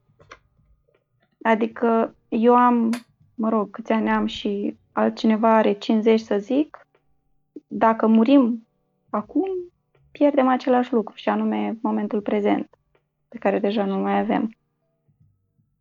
Da, dar de ce spun că asta e contra naturii umane? Pentru că noi mereu trăim nu numai în prezent. Noi suntem cam... Asta și ne distinge pe cam noi față de alte animale. Ne distinge pentru că noi proiectăm în viitor, da? În multe ori. Deci asta și ne, ne, ne, ne-a oferit. Deci asta a fost abilitatea noastră de a privi în viitor care ne-a construit societățile și contractele astea sociale, uh, ideea în genere de a prezerva ceva pentru viitor, conservatorismul, da? Adică dacă ai trăit numai în prezent, n-ai... Uh, de aia eu când aud de chestia asta cu trăiești în prezent, uh, vrei nu vrei, parcă am o, o așa, un drăcșor așa sceptic care îmi spune băi, da, cam e, e un clișeu, e cam forțat da. chestia. Eu înțeleg valoarea, da, trebuie să fii în prezent, dar nu, nu mai prezentul, da, eu n-am, deci... Eu n-am zis în, în sensul acela, sunt de acord cu tot ce ai spus și hmm. am văzut și video-eseul cu, nu mai știu, în care vorbeai despre prezent și despre faptul că nu putem fi în prezent, că omul e singurul animal care e obligat să, să se aducă pe sine în prezent și e cumva utopic, nu se poate așa ceva. Da, da, da. Da, omul are, despre anxietate, cred că omul are anxietate pentru că el uh, transpune viitorul în prezent. Chiar un, uh, un psiholog vorbea despre asta. Am uitat cine anume, dar uh, Maubri, probabil. În fine, da, el, omul e așa o ființă care transpune viitorul în prezent și îl amplifică în însemnătatea lui, știi, independență, cred că, de om, clar, dar animalele nu chiar fac așa, știi, ele sunt mai instinctuale, instinctive. Mi-a venit acum ceva în minte, vrei să-ți faci un plan pentru viitor și îl scrii pe o foaie, știi? Și te pui și îl memorezi. După aia, ă, nu știu, mergi la magazin, mergi pe plajă, mergi unde vrei tu și îți vine în minte, băi, eu ce plan mi-am făcut pentru viitor. Știi, apelezi la trecut ca să știi ce vrei să faci. Da. Deci, până la urmă, ceea ce vrei să faci acum, în prezent, ține de trecutul tău. Acum, eu cred că nu poți să treci mai în prezent, pentru că mereu faci uh, apel și la trecut și apoi și la viitor. Deci, e un fel de balance, nu poți să stai mai în prezent. Altfel, da, corect. Nu știu. Cum da, și mai ales, și mai ales din perspectiva lui Aurelius ca împărat tu nu poți trăi numai în prezent ca un împărat, tu trebuie să planifici, tu, tu ai un raport cu alți oameni față de care ai A. responsabilități, știi? Tu trebuie să știi trecutul, relația între voi, viitorul, trebuie să proiectezi, deci mantra asta din toate stoicismul îmi pare cam nu falsă, dar tare limitată. Deci nu o văd așa de universal cum o exprimă Aurelius, știi? Văd mai mult ca o liniștire în timpurile de după luptă, de după... Clar că Aurelius avea gânduri tare morbide, probabil, și vrea să se calmeze.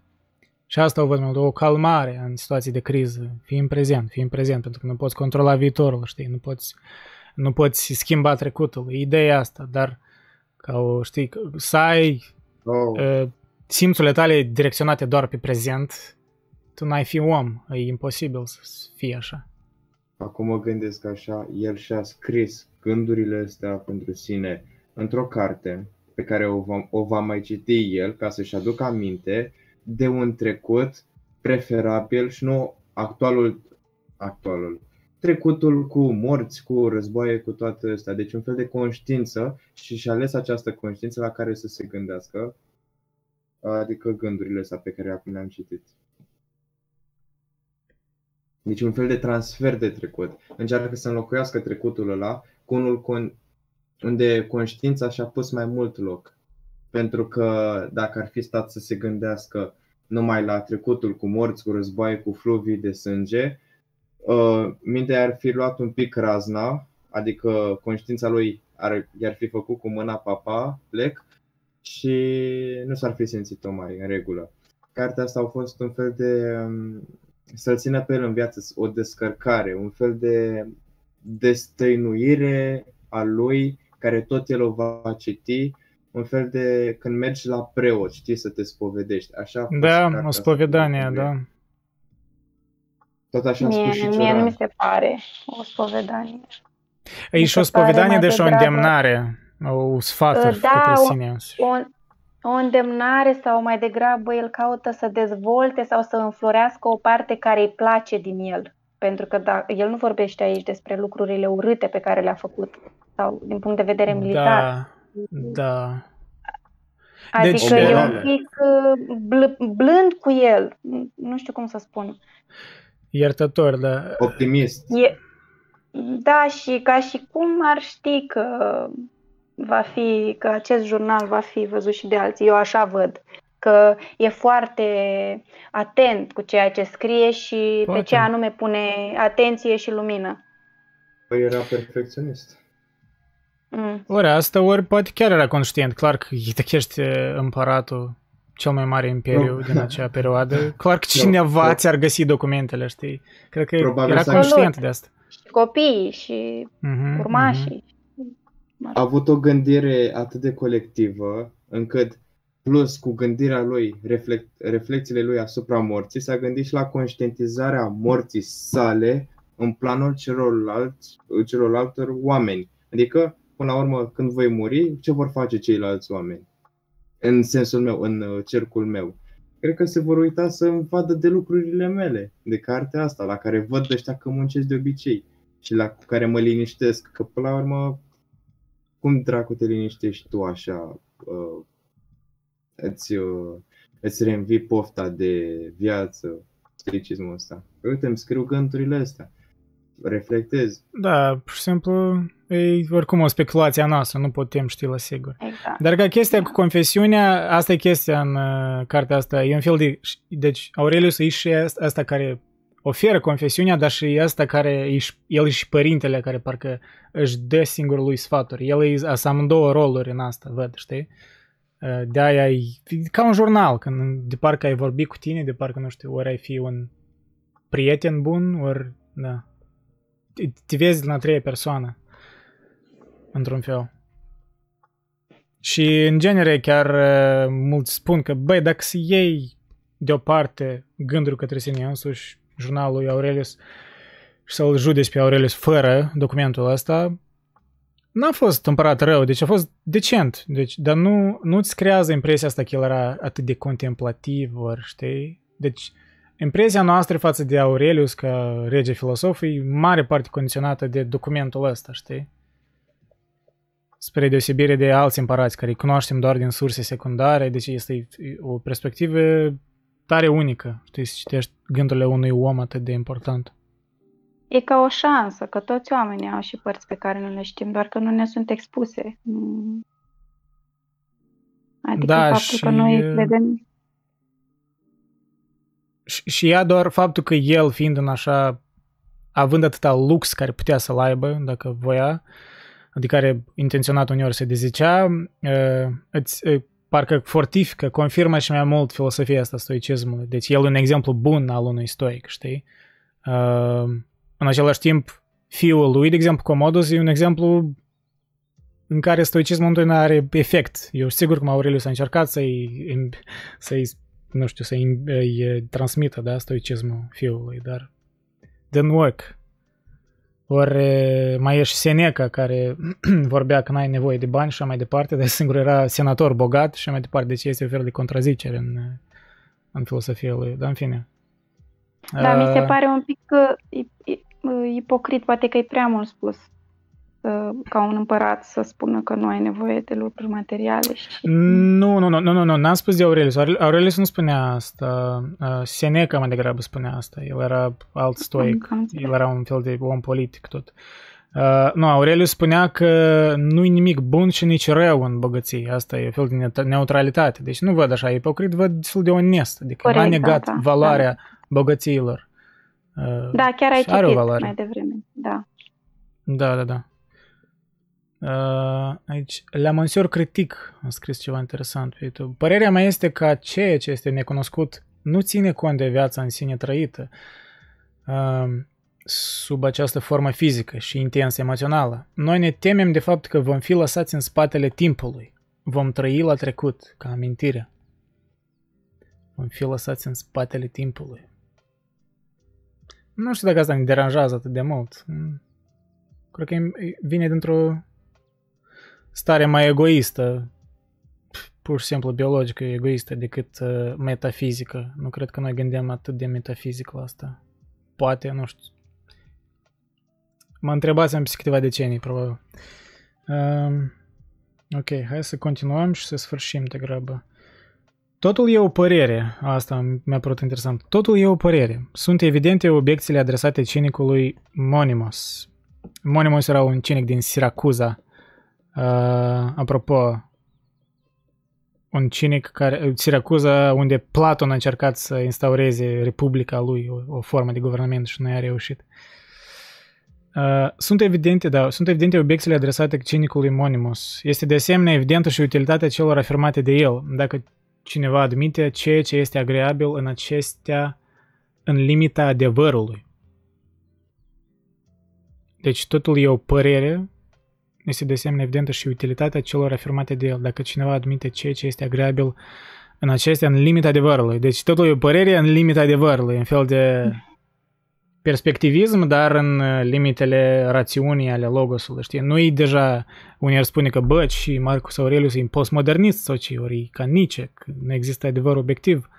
Nu e chiar așa, adică el e, spune că oricum...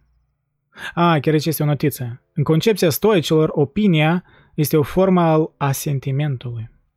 Hm. Da, opinia asta probabil e o continuare, o Platon vorbea despre doxa, opinie, deci diferența între doxa și argument, nu ți minte termenul în greacă, dar între opinie și argument. Deci sunt două chestii diferite. Sufletul omului se aruncă în dezordine pe sine însuși mai cu seama când devine, atât cât stă în puterea lui, un absces și... Sorry, absces, absces, un absces și, ca să zic așa, o excrescență a lumii.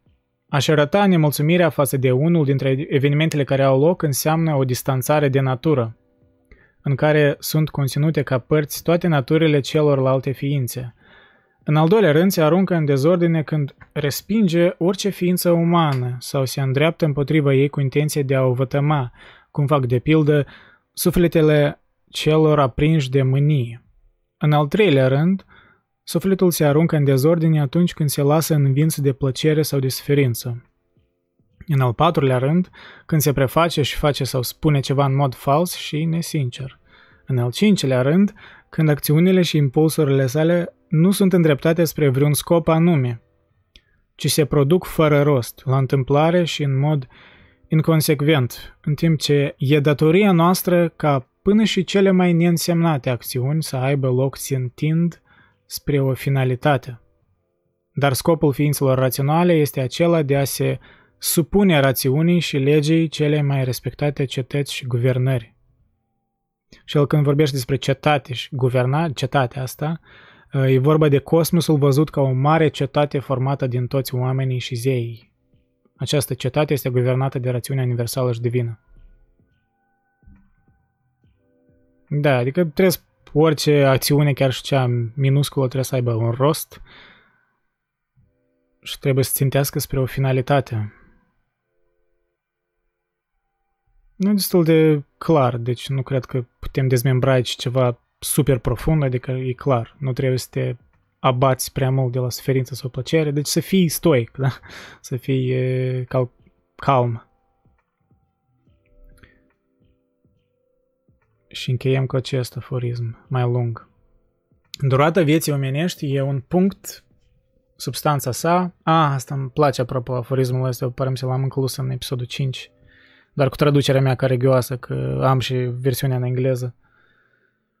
Durata vieții omenești e un punct, substanța sa un flux, senzația obscură, întreaga alcătuire a trupului sortită unei rapide putrefacții, sufletul un vârtej, soarta greu de ghicit, faima nesigură. Pe scurt, tot ce ține de trup e un fluviu, iar tot ce ține de suflet un vis și o vanitate. Viața este un război și un popas făcut de un străin, iar renumele peste ani uitare. Hm? Ironic, în cazul tău nu chiar uitare, te ține minte.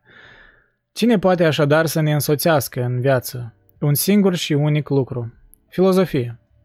Dar aceasta presupune păstrarea daimonului interior. Sufletul, e spiritul ăsta care îți spune ce să faci.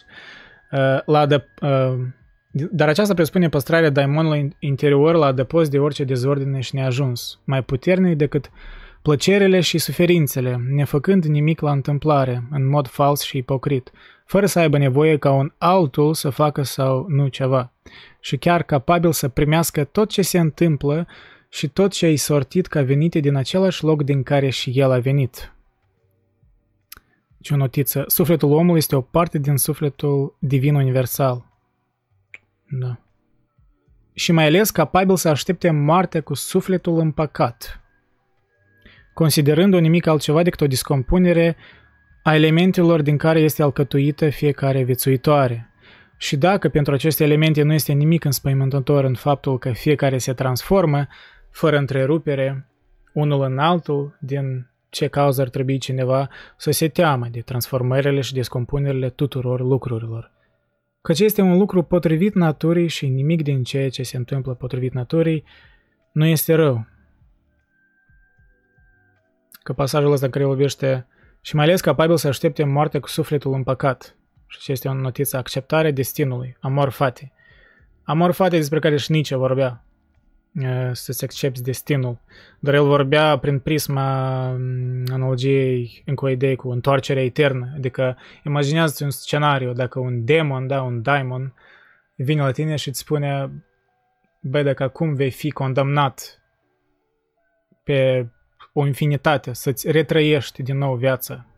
Deci să o trăiești din nou și din nou, aceleași momente și să știi că le trăiești din nou. Un fel de Groundhog Day, da? Dacă va fi așa, tu mă vei urâ, deci mă vei alunga, deci spune ce cu tine, mai scurt. Vei accepta, îți vei accepta soarta, ori... Și asta presupune că ar trebui să trăiești o viață în care uh, ești gata să accepti din nou suferințele care le-ai trăit. Deci ești gata să mai trăiești prin dificultățile care le-ai trecut. Că nicio viață nu e, știi, smooth. Clar că la toți variază, dar asta, asta da, presupune amor fati prin, mă rog, perspectiva lui Nietzsche, dar ceva probabil similar și la Aurelius.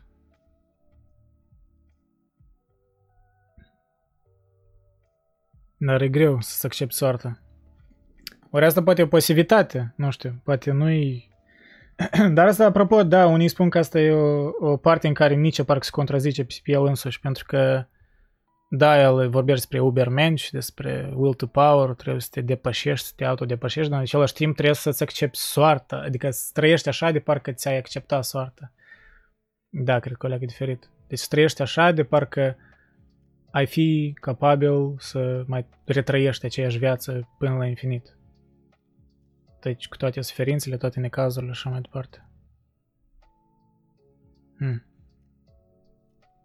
E un compromis, parcă în filosofia lui Nietzsche, unde el uh, spune că poate da, poate e o, o modestie, o, o, o doză de modestie în care înțelegi că oricum multe chestii sunt afară controlului tău, chiar dacă trebuie să te autodepășești. Deci există poate un pic și stoicism în Nietzsche. Clar, cu suferința și așa mai departe. Dar unii ar spune că poate asta e pasivitate, știi? Să accepti soarta amorfate. Vă ce credeți, e pasivitate? E nevoie de o anumită pasivitate?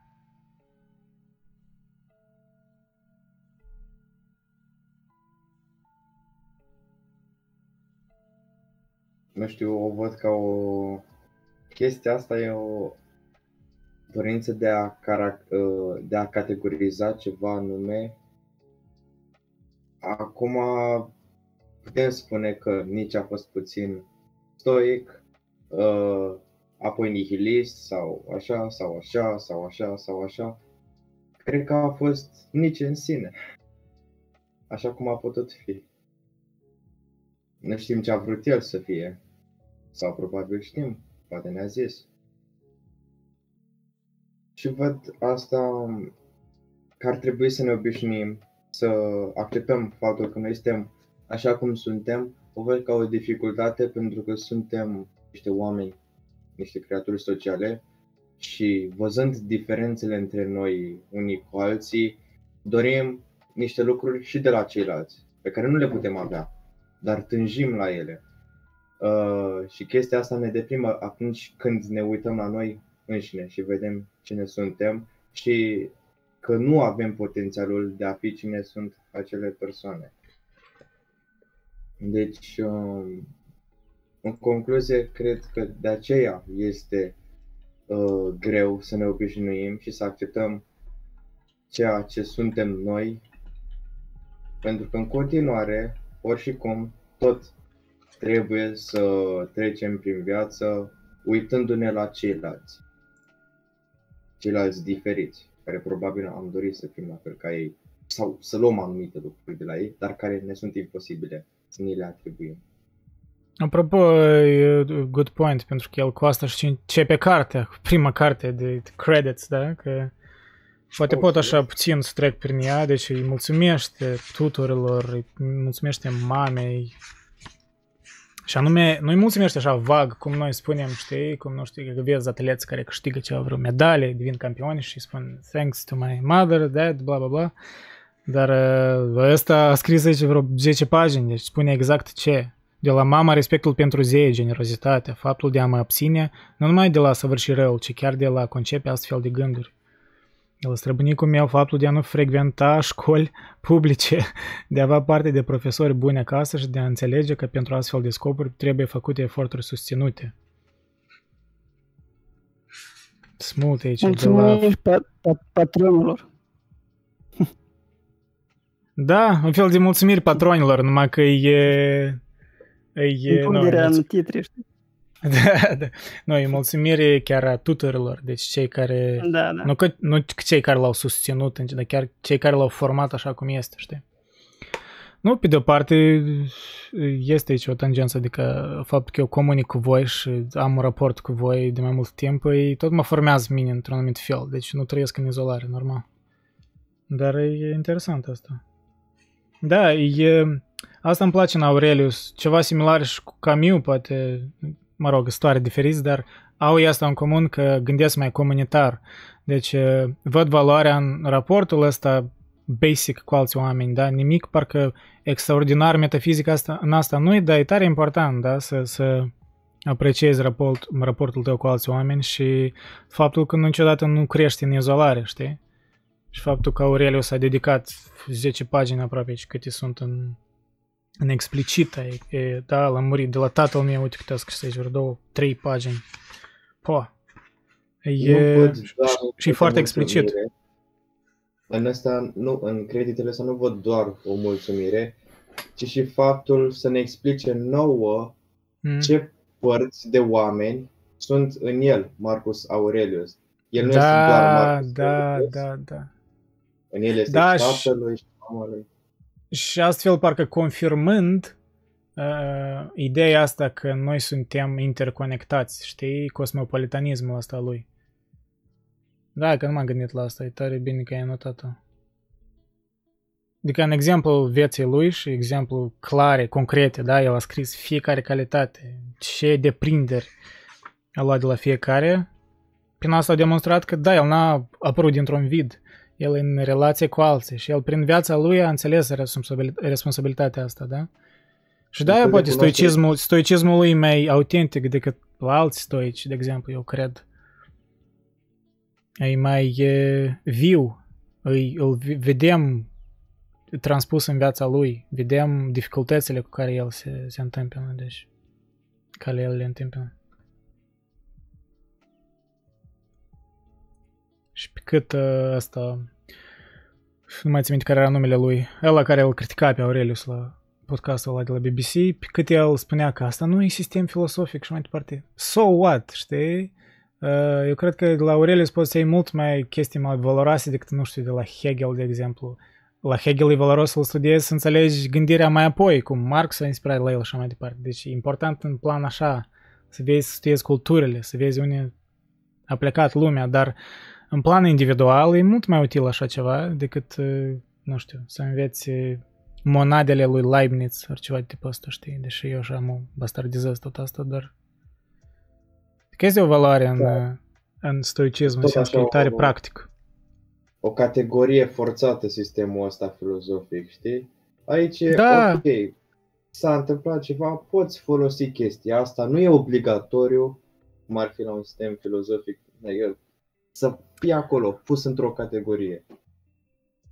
Vezi că ăștia care spun că asta nu-i filosofie, îți gândesc din sens academic. Și da, poate exact. academic vorbind, asta nu-i filosofie, pentru că aici nu-i, nu înveți concepte noi, nu, sunt chestii de, de bază, da, de astea, de zi de zi.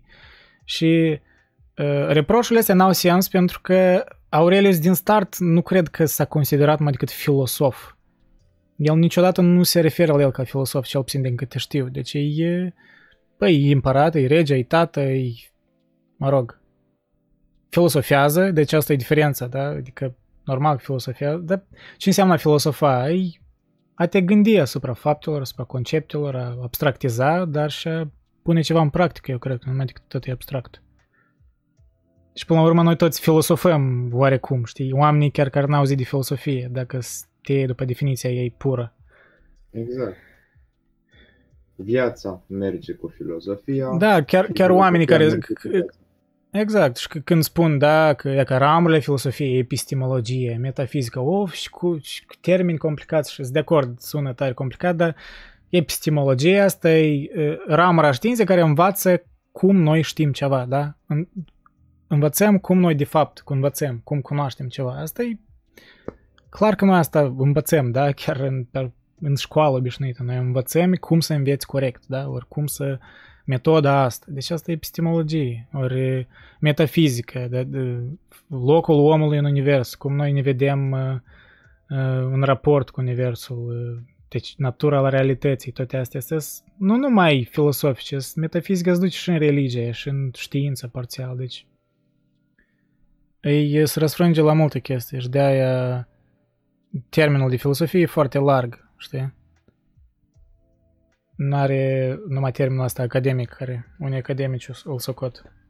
Ori mă rog, lasă-l să-l privatizeze lor. Eu fac ceea ce fac, popularizez chestiile astea și cred că este o valoare în, în ea, chiar și la oamenii simpli. Ar trebui, știi, să o scoatem din coasta asta de filder și să o ducem la pământ. Și cred că asta a făcut Aurelius într-un anumit fel ar, arăta prin practică cum uh, poți implementa stoicismul, oricât e de dificil să le implementezi în unele cazuri. În fine, eu cred că partea asta am discutat-o destul și poate azi vedem, azi votăm pe Discord, azi vedem următoarele, ce ne vom face, dar uh, vă mulțumesc pentru participare, în genere, tare fain. Eu cred, nu știu, mie, mie îmi dă plăcere formatul ăsta, adică faptul că aud păreri diferite și mă hrănesc din asta, parcă știi. E cu totul altceva decât să vorbești singur cu tine însuți, nu știu.